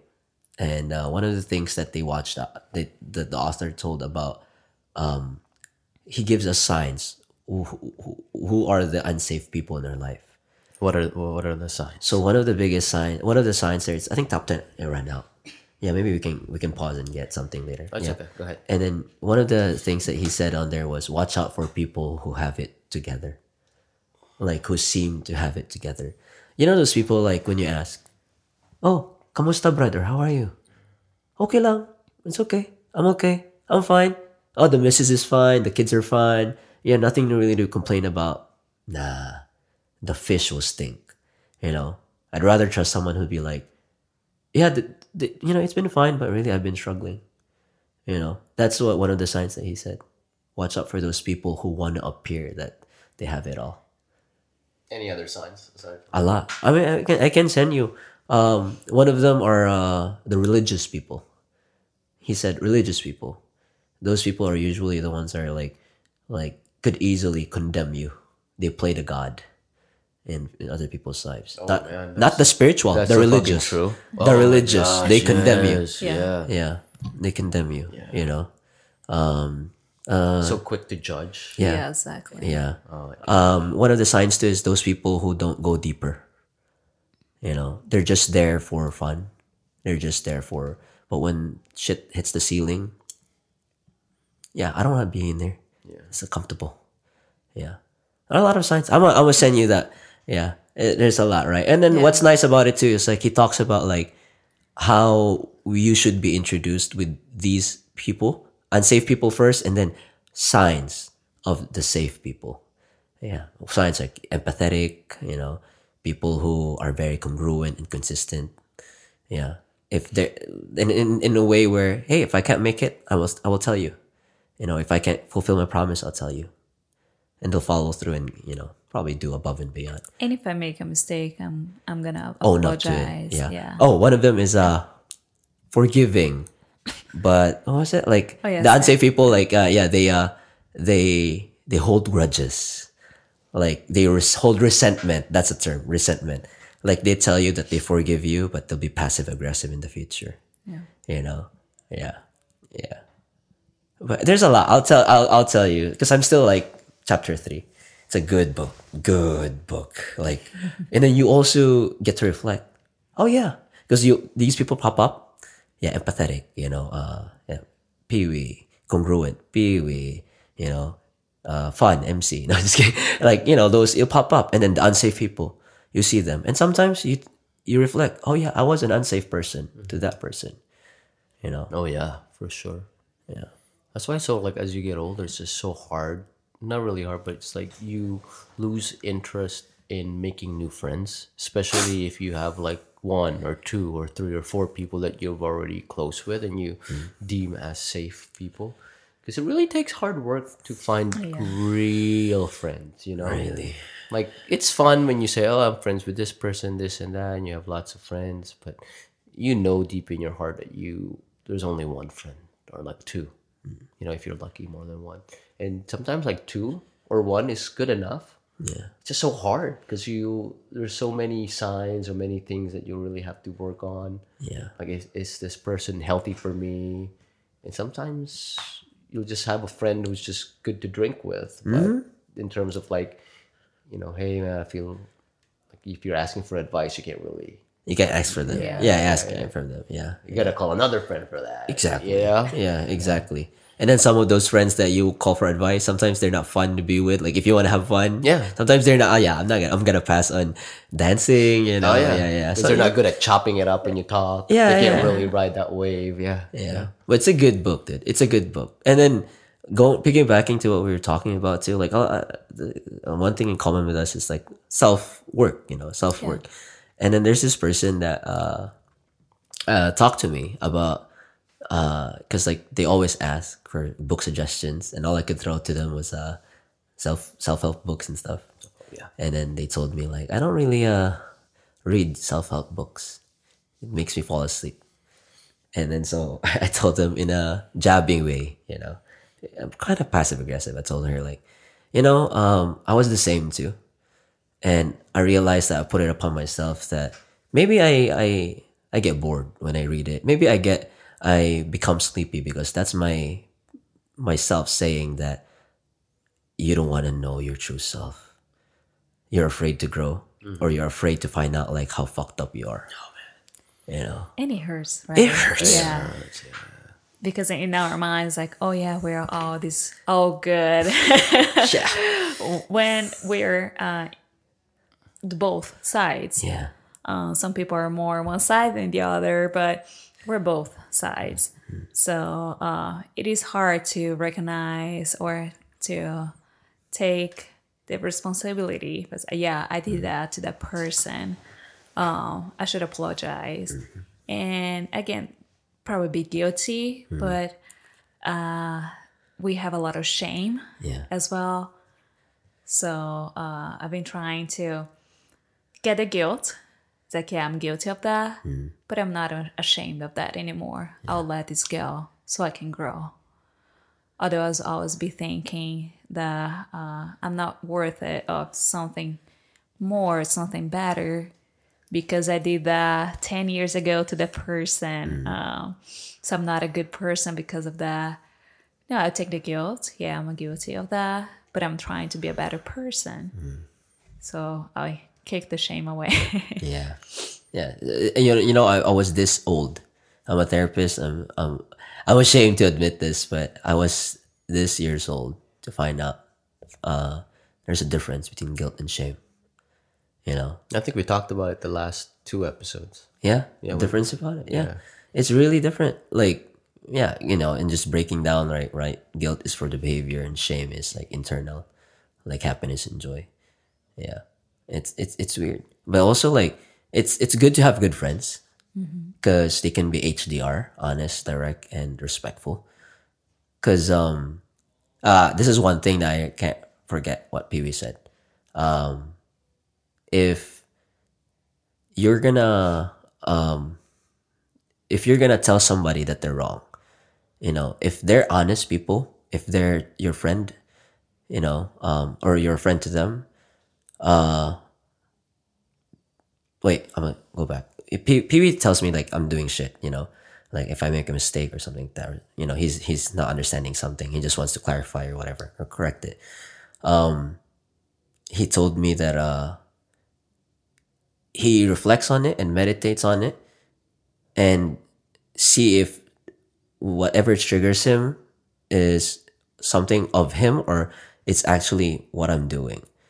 You know, and does he gain anything from him telling me about whatever I'm doing is wrong? You know? I sound so smart when you said that. Oh I yeah. appreciate you, you. Yeah. No, I've, I've, used, I've used this several times. I've used this several times. Like how do how to know they're your friends? Obviously, it's gonna be- benefit for uh, you know, but ultimately, it's me that's gonna benefit. I'm gonna be a better person. You know, I'd rather have those friends who would tell me in my face, like, "Hey, dude." For one, Ruel. Ruel was the one who told me, like, "Hey, dude, you know, um, I don't think other people have the courage to do this, but uh, like you dominate a lot of the conversations. You know, like babida, we call it in our uh, in our language babida, or likes the center of attention. You know, and um, to be honest, I never realized that until he actually brought it up, and I started like being more intentional. It still comes out, but you know, if it wasn't for that, I wouldn't be aware. You know, I'm doing my best, but still, I'd rather have those friends than I actually like would realize that, or wouldn't even realize, but they'll just one day pull away, and I wouldn't even know. It takes courage. It really takes courage for Roel to say that to you because sometimes, like, you know, sometimes you see something and you look at it from a fragile point of view. Like, oh, I don't want to tell that to Nestor because I don't want to destroy what we have. Mm. Like achieving great things like that, what what he did, like it takes courage for him to be like, okay, let me go take the leap. If Yeah. he doesn't like what I said, fuck it, you know, whatever. I'm telling the truth. A lot of people won't tell you the truth, man. Sometimes you'd have bad breath and nobody will even tell you, Yeah. right? Like, how many times would you smell someone's breath and you're like, how come? the reason why that person has bad breath because nobody ever told that person that he has bad breath. Yeah, That's it. It takes real courage to have truthful conversations, man. And you know, you you really have to recognize who those people are and then really keep them close mm. close to you really really close because sometimes you have to really pay someone to tell you the truth that's why you, you know therapist yeah. yeah but if you have a friend who's doing it for free Yeah. fucking keep that friend you're gonna save a lot of money Also, too personally, you need humility.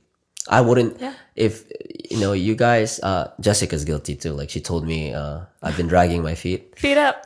like you know that's how I walk super chill and um yeah like it takes a lot of humility you know um because if, if I was prideful dude fuck you guys I would be like that no yeah not- yeah but I would like be like that you know a lot of people right when you tell them there's something wrong with them yeah They you're go only- defensive. you're only gonna Yeah. shoot yourself in the foot when you do that Yeah. know for me for me I learned it the hard way I- I'm not saying that I wasn't prideful back then but you know like if it happened to me several times already then it really might be true so now like take everything with a grain of salt you know just be humble what uh not wanna not wanna not gonna be preachy but there was this uh, uh verse that uh that I came about it's like for you to uh I think it's something about Ephesians like you have to walk in uh, you have to be patient uh, walk in humility, gentleness, and tolerance, or something like that.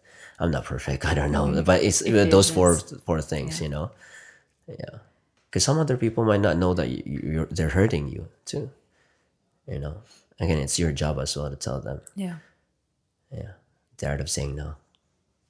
I I gotta show you guys the book. It's it's a good one. Yeah, Phil, how do you tell someone that they eat so loud? They eat so loud. okay, okay, okay, okay, okay. This is fun. So, basing from the book, honest, direct, and responsive is number one. Let's say, let's say somebody, let's say you get offended because somebody eats so loud. I think this is your coworker, right? That eats so loud.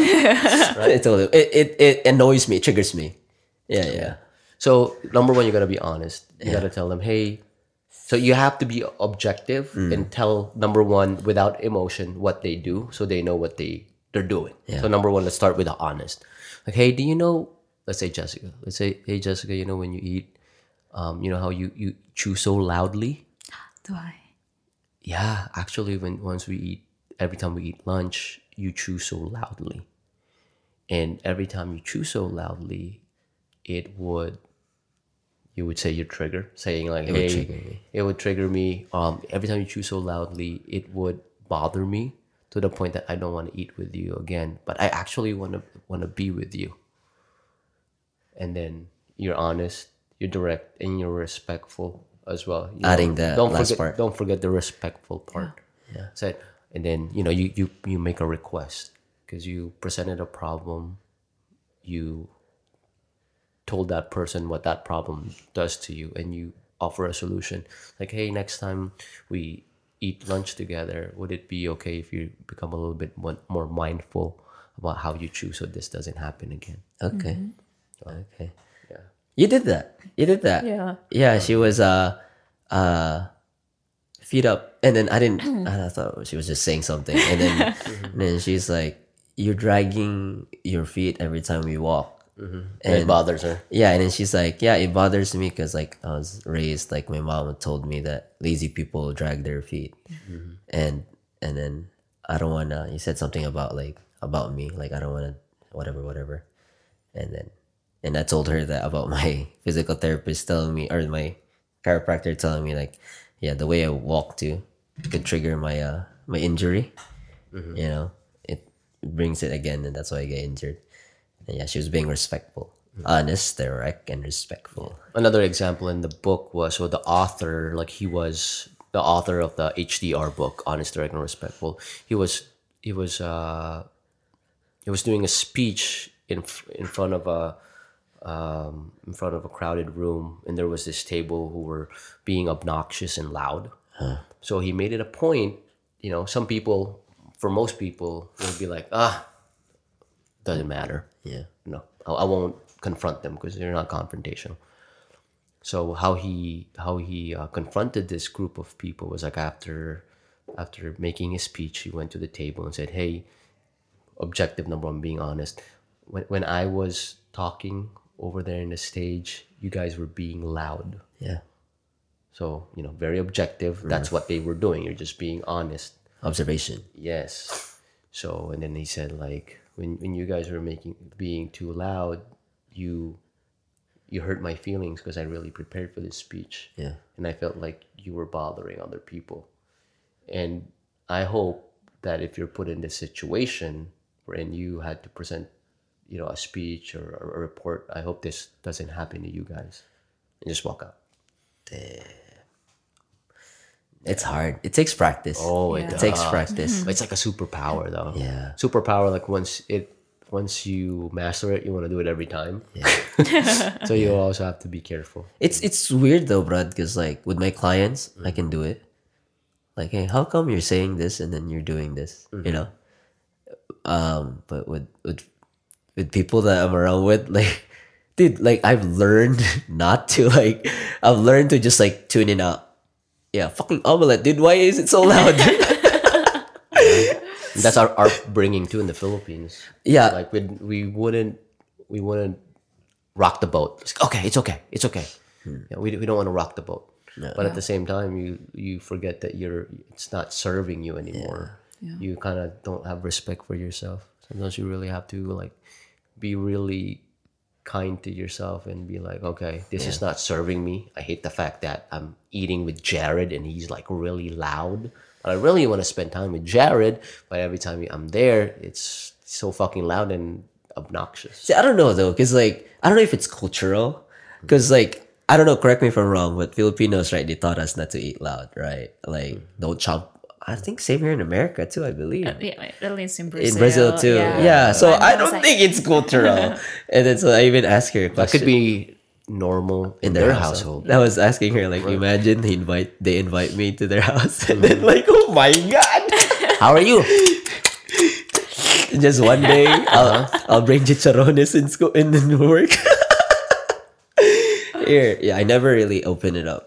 Never. If it bothers, honestly, I feel like it bothers you that much because this is like your fifth time telling me. Yeah, and then I think the second time I noticed, it, because it's always me and Shannon, and then mm. my coworker uh, eats breakfast, and then I'm just like, where is that chomping coming from? Mm-hmm. And then I noticed it, and then I told Shannon like, hey, I don't break the mirror here, you know, mm. the glass here, but this is what I've observed. And then she, she's like, huh, I didn't observe that. Like I didn't quite like like you know you know heard that. And then so the next time we ate, she's just like, yeah, you know, like I really really like hear it. so it, it's kind of you know you gotta tell him. I, I just one of these days, bro. You gotta tell him because uh, he probably doesn't even know. Yeah. Yeah. I told you. After so- this after this podcast, we uh, write down the script that Pee Wee said. Yeah, yeah. Train it home, we write it down. Train The it home. R. Where I'm at, I'm at, I'm at the R now. But also, like, there's this book. It's called "Don't Sweat the Small Stuff." I might be too critical. So, too. like, where do you where do you really put yourself? I would suggest start with having that conversation with him. If he doesn't change, that's when you're like, okay, you know with the with the other book it's called don't sweat the small stuff it's literally like hey it's not that big of a deal It you isn't know? a big of a deal but though. if for you right now it's a big deal and it bothers you and it hinders a certain relationship go ahead and tell him if he doesn't change you're like Eh, okay yeah. okay, Okay, but okay. at, some- at, at, at least you gave yourself a chance Yeah. and then you gave him a chance it didn't work out you're like okay will I stay in this relationship despite having that loud At least made him aware. Yeah. Yeah.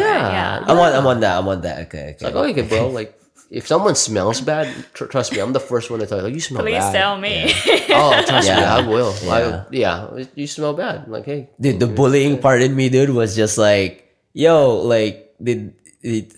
It's it's a bad thing. to no, say. no. So you're you're going with HD, but you're forgetting the The R. respectful. yeah, this is without the respectful, right? So it's you're just like HDB. HDB, Honest, H- direct, and bully. bullying. Yeah, I was just gonna make a nasty joke, right? Yo, like, did your ex like break up with you because of this? Oh, Like, no. That's really bad. I and, know, and that's what that's below what the line. that's what bullying is. Like, if you if you think about it, like, who are the people that bully? People who are not very good at communicating. pressing the buttons too. Yeah, like you, who does bullying? Like kids and people who are not very good with communication as they get older because they can't really convey their message. Yeah. If you think about it, you, you can pretty much Yeah. be honest, direct, and respectful to any conversation you want. But at the same time, you can be a bully if you don't know how to express yourself correctly. Yeah, I remember. Um, I don't know if the body odor in Brazil is same as our body odor in Philippines. Ours is sour, like maasim, right? Maasim. Yeah, if you don't wear deodorant, is it sour to you guys? Is that how you describe it? Anyways, I don't know. I never tasted it. No, like smell, that smell.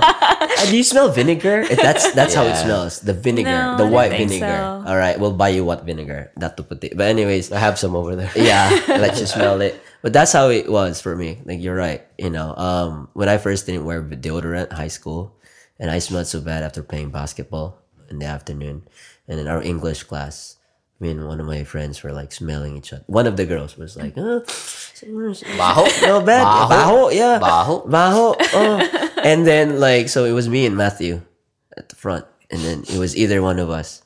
Obviously, Matthew probably was wearing deodorant, and then one of the girls pointed at me, the one behind me, and I was just like, "No!" And then no, not me. So I started pointing at Matthew, and then you know, like oh, obviously the poor smell can't lie, you know. Oh, yeah, smell can't lie. The fish stinks. yeah, that's when I I was just like, yeah, you know, it hurts. You know, it hurts. Yeah. Man, being a decent human being is hard work. If you think about it, like being able, you know, being nice mm. and being decent, being respectful, it's so fucking hard. But it's, It's so- the most beautiful thing. It too. is, but it's just so easy to be nasty, right? just be bad. It's just so easy. It's easy. easy. It's easy. Like just tell them. Yeah. Yeah. Yeah. Yeah. It hurts. It hurts me. All right. It hurts me.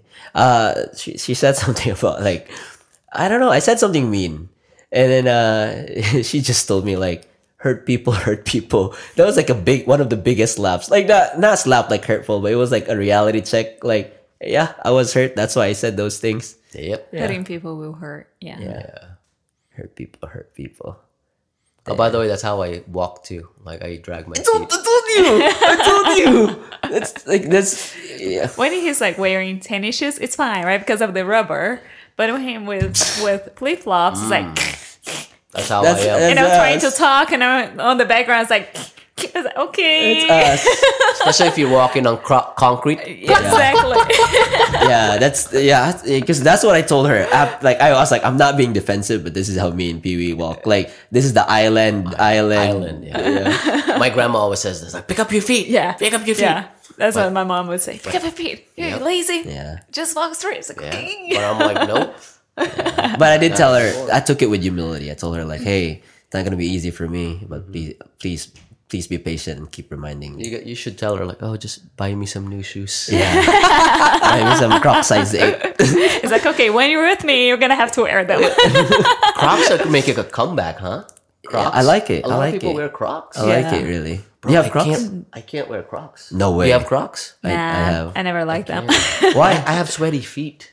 Me so too. you know how like Crocs, it has like your Crocs is like a boat, right? Like Yeah. your feet is in a boat, but it's in a plastic boat. Yeah. Imagine if your feet is sweaty, it's not gonna fall off to the side as if you're wearing Havaianas. Crocs, like you're pouring water inside the Crocs, and your feet is on I it, and didn't you just keep thought sliding, of that. and you you get all that dirt from the road. So your Adi slides right now. It it, it wets too. No, because it's not. It's not like a boat. You know, like Crocs is like a boat. Ah. like the edges of the Crocs are raised, not like like the slides. It's pretty much flat. What y'all are weird. I can't wear Crocs. Even at yoga, I have a hard time because then my hands and my feet start to slide. Oh, like yeah, Like, I have sweaty. you know what could help? Uh, towel. Because I do hot yoga now. It's towel. fancy. Yeah, towel. I learned it the hard way. Downward dog, downward face. Yeah, exactly. Slid, I'm yeah. like holding on the sides. yeah, it's so Yoga's hard. hard. Man. Yeah, I'm Yeah. flexible now, dude. I can put my head on my. No, just kidding. no, just kidding. Wait, what? Where? what? Jesse was like, "Can you show me?" Where? Where can you put no. that? I, I cannot picture it. Can you try it? no, when I do pigeon, I can put my head on. What's a pigeon? Like you know the. Show me a pigeon. Show me. Where? No, when you like do your leg like this and the other it. one. Show no- it. I don't know. Like, what do you mean you don't know? Here he goes. Ooh. Back then, I couldn't do that. Back then. Can you fly? No, I couldn't do that back then. Nice. Yeah. nice. Yeah, but What's the goal? What's the goal for you for like doing yoga? suck my own dick. No, I'm just kidding. I know it. I know Yeah. it. I know it. Okay. It gets lonely. No, I'm just kidding. Oh, Be careful with the phone. oh, no, no. Um, the goal is uh, actually just overall men- mental health. It's really good for my mental health. Yeah, takes you. Uh, it's like, it's like an attack on all faces. Like they ask you to be present, but you're doing something, but you're not doing something. Do you know what I mean? Like you're holding a pose. Once you hold the pose, they ask you to be present to maintain that pose, but your mind wanders. And then you're trying to reel it back, and then you're sweating balls. You know, My mind So is on my pain. Yeah, you know what I mean. it mean. hurts. Yeah. It's just it's, it's it takes a lot, and then after the, at the end of the session, they're like, "Thank you for being patient and going through all it with me." Namaste. Namaste. Namaste. Namaste. Jesus. Yeah, and everybody's so cool. To feel peaceful, you know. Yeah. Right afterwards, right? Oh, Once you do something like physical, everybody's like in the same frequency. Yeah. Yeah. Is that the same way for Krav Maga too? Like Yeah. after you do Krav. Like we are all trying, right, to learn something new, to do uh, correct, correct. Um, so it feels good. It feels good. And I also the feeling, okay, I'm doing something for myself. Um, yeah, And how long have you been doing this? A month. Almost a two month. months. Almost two months now. Two months. Ooh, Really? Yeah. Nice. Uh. That was June fifth. Oh, yeah. A month now. A month. Yeah. Yeah. It's the hardest. Yeah. First year is the hardest. It's like you're awkward because it's total, totally out of my comfort zone. So one of the things they ask is like, okay, you have to uh, think that someone's gonna attack you. So you, you, when it actually happens, you'll be able to do those things, or at least half of, of them. So I'm like, yeah, okay, and uh, it is awkward. I don't know how how to do it yet, but at the same time, I feel that I'm achieving something. That I'm gonna be that badass. Learning that, So, yeah. And we're gonna have to start from somewhere, right? If you feel, oh yeah, that's awkward. It is uncomfortable. I'm not gonna do it. So you're never gonna get a skill. You're not never gonna grow. Same with uh, the mind. Same with yourself, spiritual. You're gonna have to start somewhere, and it's gonna be painful. It's gonna be awkward, but it's gonna take some time. But you're gonna get there. So yeah, She's taking a pre-test for a belt belt exam. the yellow belt, Oh, what's a belt? yellow belt, Yellow belt. What Yeah. belt are you right now? uh, white. White. too. Yeah. Congrat- um, advanced congratulations. it's fun to be dangerous, right? It's, it's fun to be able to know that you can, you can uh, stop somebody. Yeah, It's it's good to know that I can't be a victim physically. I was going to say, um, I was telling uh, sort of I'm tired to, of being the victim. I accept the empathy, um, and but I'm tired of the pity. I'm trying to people look at, look at me down. I want to be able to uh, be, um, protect myself and not let um, what the thing that happened before to happen again. Yeah. So yeah, I'm Yeah. working that. I'm just I'm just tired of being the victim. I talk about those things that happened to me because a lot of a lot of women they don't talk about, they hide. But if I knew that other people were else in the same situation, we could could be uh, stronger together. We could share. We could support each other, and just hiding those things, they're not gonna do any favor to anyone. Yeah. So that's why I'm able to talk right now. Before I was, I would be in tears, uh, feeling sorry for myself. But I'm tired of feeling sorry for myself. So that's why when I saw, Enough, too, the movie, uh, I was like, yeah, I want to be that badass woman. I want to be able to stand up for myself, to have a voice, to speak up. So that's why I, I'm not afraid anymore to tell, yeah, that happened to me. Uh, I was able to to get out, and I saw that a lot of women are still on the same situation. They're still hoping that the guy is gonna change, the is gonna change, that uh, God will change their their ways.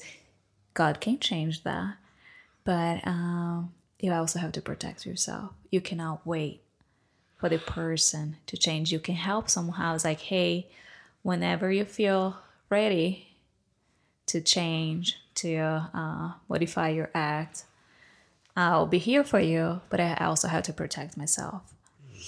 Um. So yeah, I I just got tired of the feeling sorry. I also want to help other women, other other people that are or were in the same situation to find themselves again because I completely lost myself. I didn't know who I was anymore. I remember who I was before, uh, but I didn't know how to get there again. So I'm trying to get there and actually to be even better than I was before. Yeah. Have a yellow belt Yes. No, and kick their ass. What's next? I'll yellow. get into the, the black. yellow is blue. Yellow, yellow is blue. What's next after yellow? Uh, I'll answer tomorrow. no, no. What's uh, what's what's beautiful about you, um, what you're doing is that you actually realize, you know, because some people, um, and they're unfortunate, they don't have the courage to go out, you know, of that situation, and then there's people who are also unfortunate where they got out, and um, they don't realize the role that they played in that situation. You know, because you know we made our choices. And one way or the other, you know, you made a choice or you know, a couple choices that led you to that, and um, they don't realize that that's their part, and they more are most likely gonna end up in the same situation, or even worse. And you, from you, you just like, you know what? I'm tired of this bullshit. You know, what did I do? yeah. What did I do to end up in this situation and some other situations in the past? Let me change that. Yeah, fuck that guy.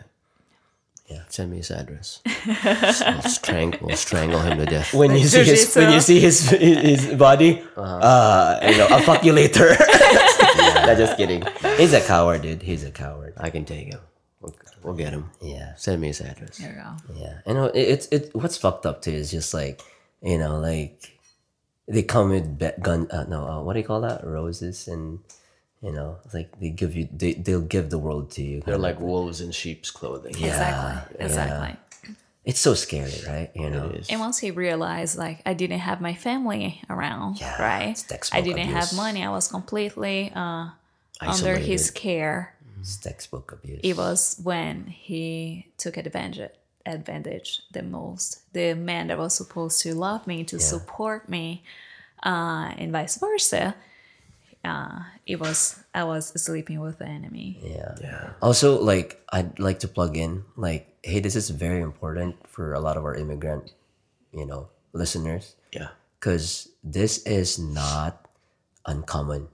Jessica is not a rare case, and like again, there's so many. I don't know if you guys migrated to America, but when you go to the U.S. embassy, they give you a pamphlet Yeah. A pamphlet that talks about domestic violence, abuse, who to call, what to do when that happens. Why did they make that pamphlet? It's not because it's a rare occasion. It happens, It happens a, a lot. Yeah. And yeah. Especially you coming from a, a whole different culture. I bet he uh, he saw it as an opportunity to, you know, like try his best Oh, yeah. to fool you. It's not as if from your story it doesn't seem like, you know, like he was a real good guy to begin with. As you said, like he started in the home.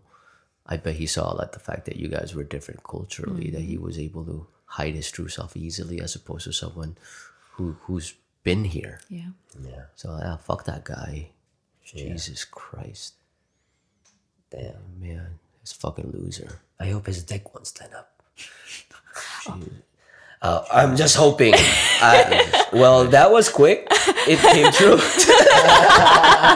it came true. yeah. It, it, it's those it's those things where you know, like when she told me her story, Brad. Like, like I can be mean.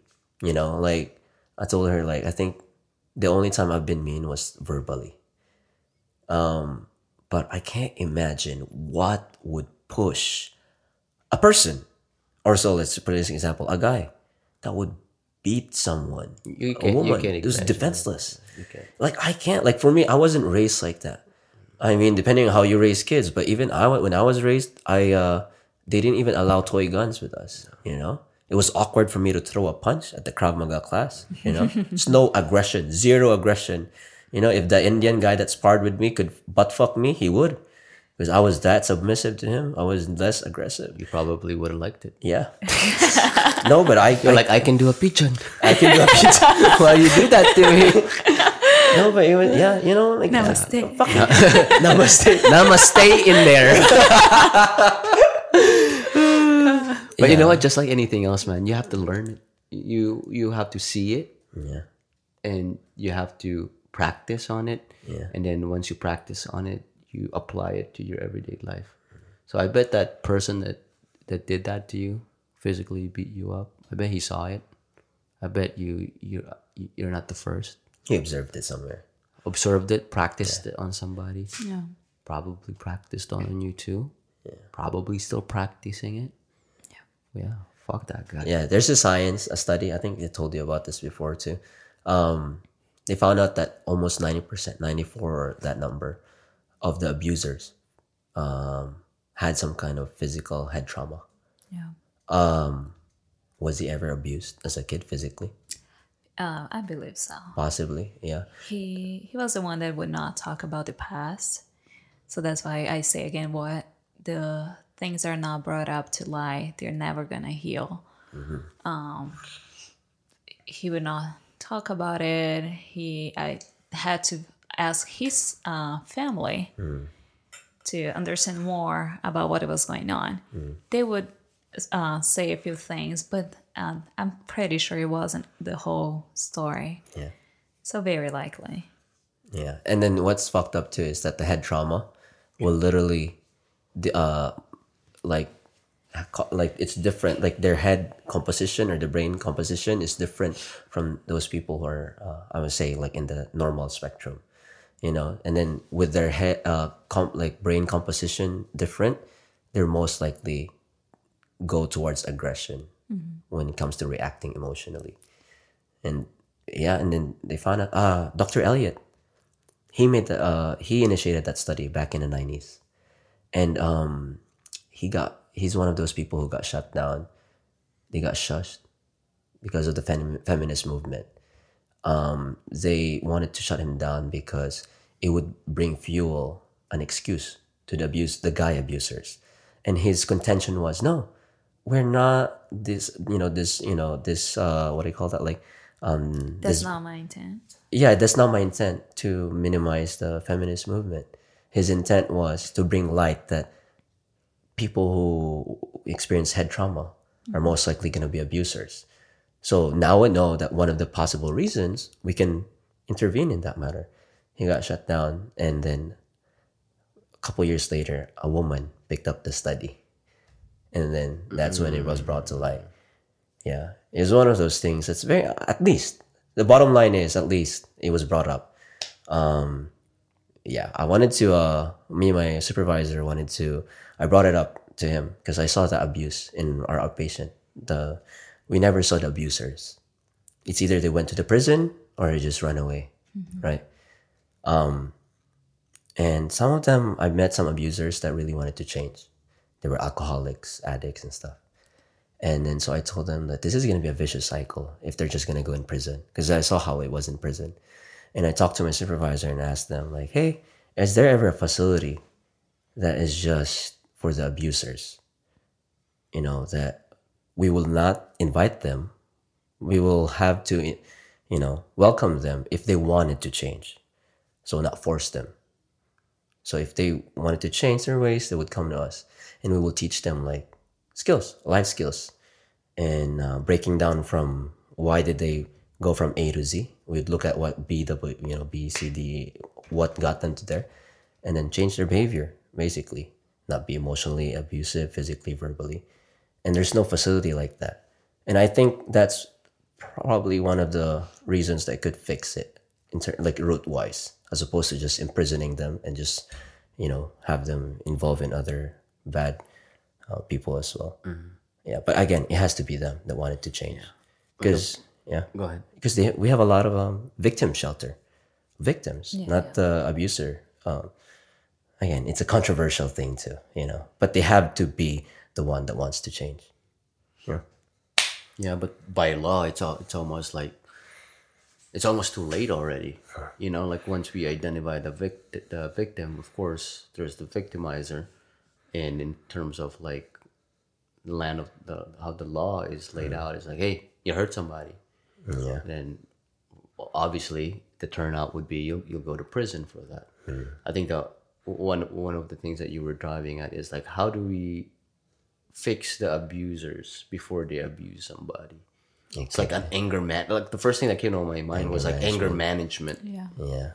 Like before they even hurt somebody, but sometimes most of the time it's too late. It's, you're right. Though. You, You're you right. become an abuser after you abuse somebody. yeah. I, I think it's very hard to say like, oh shit, I have a tendency to abuse somebody without even having abused someone yet. Yeah. Does that make sense? Yeah, It's, it's like it's, the it's, yeah. timeline of the uh, the actual event. yeah, it's, it's hard to go in that niche of uh, clients.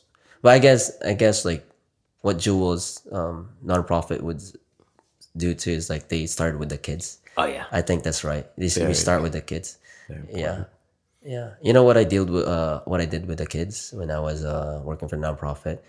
I taught them what are emotions. What do we feel? What do we do when we feel these things?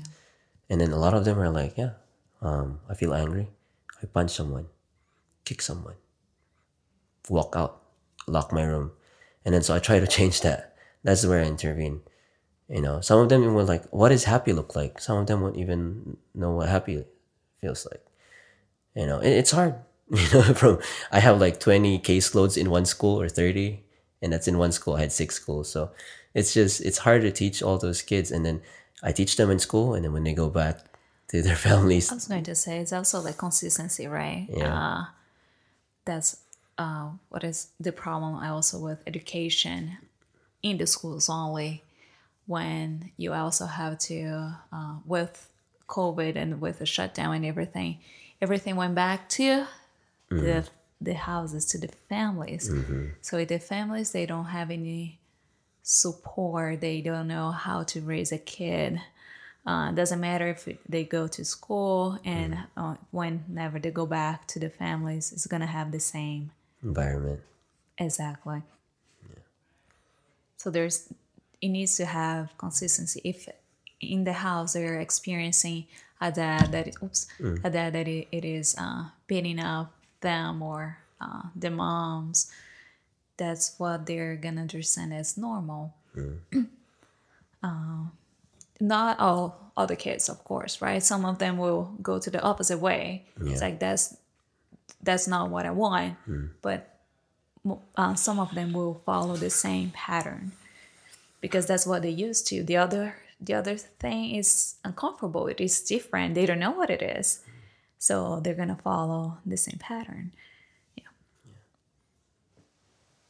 Yeah, and it's definitely up to us, because like we're next in line to be, you know, hopefully be parents in the future, and then it's up to us to really like fix our shit. Because if we don't recognize that, we're just gonna pass that shit down to, you know, a couple more shits in the future. Yeah.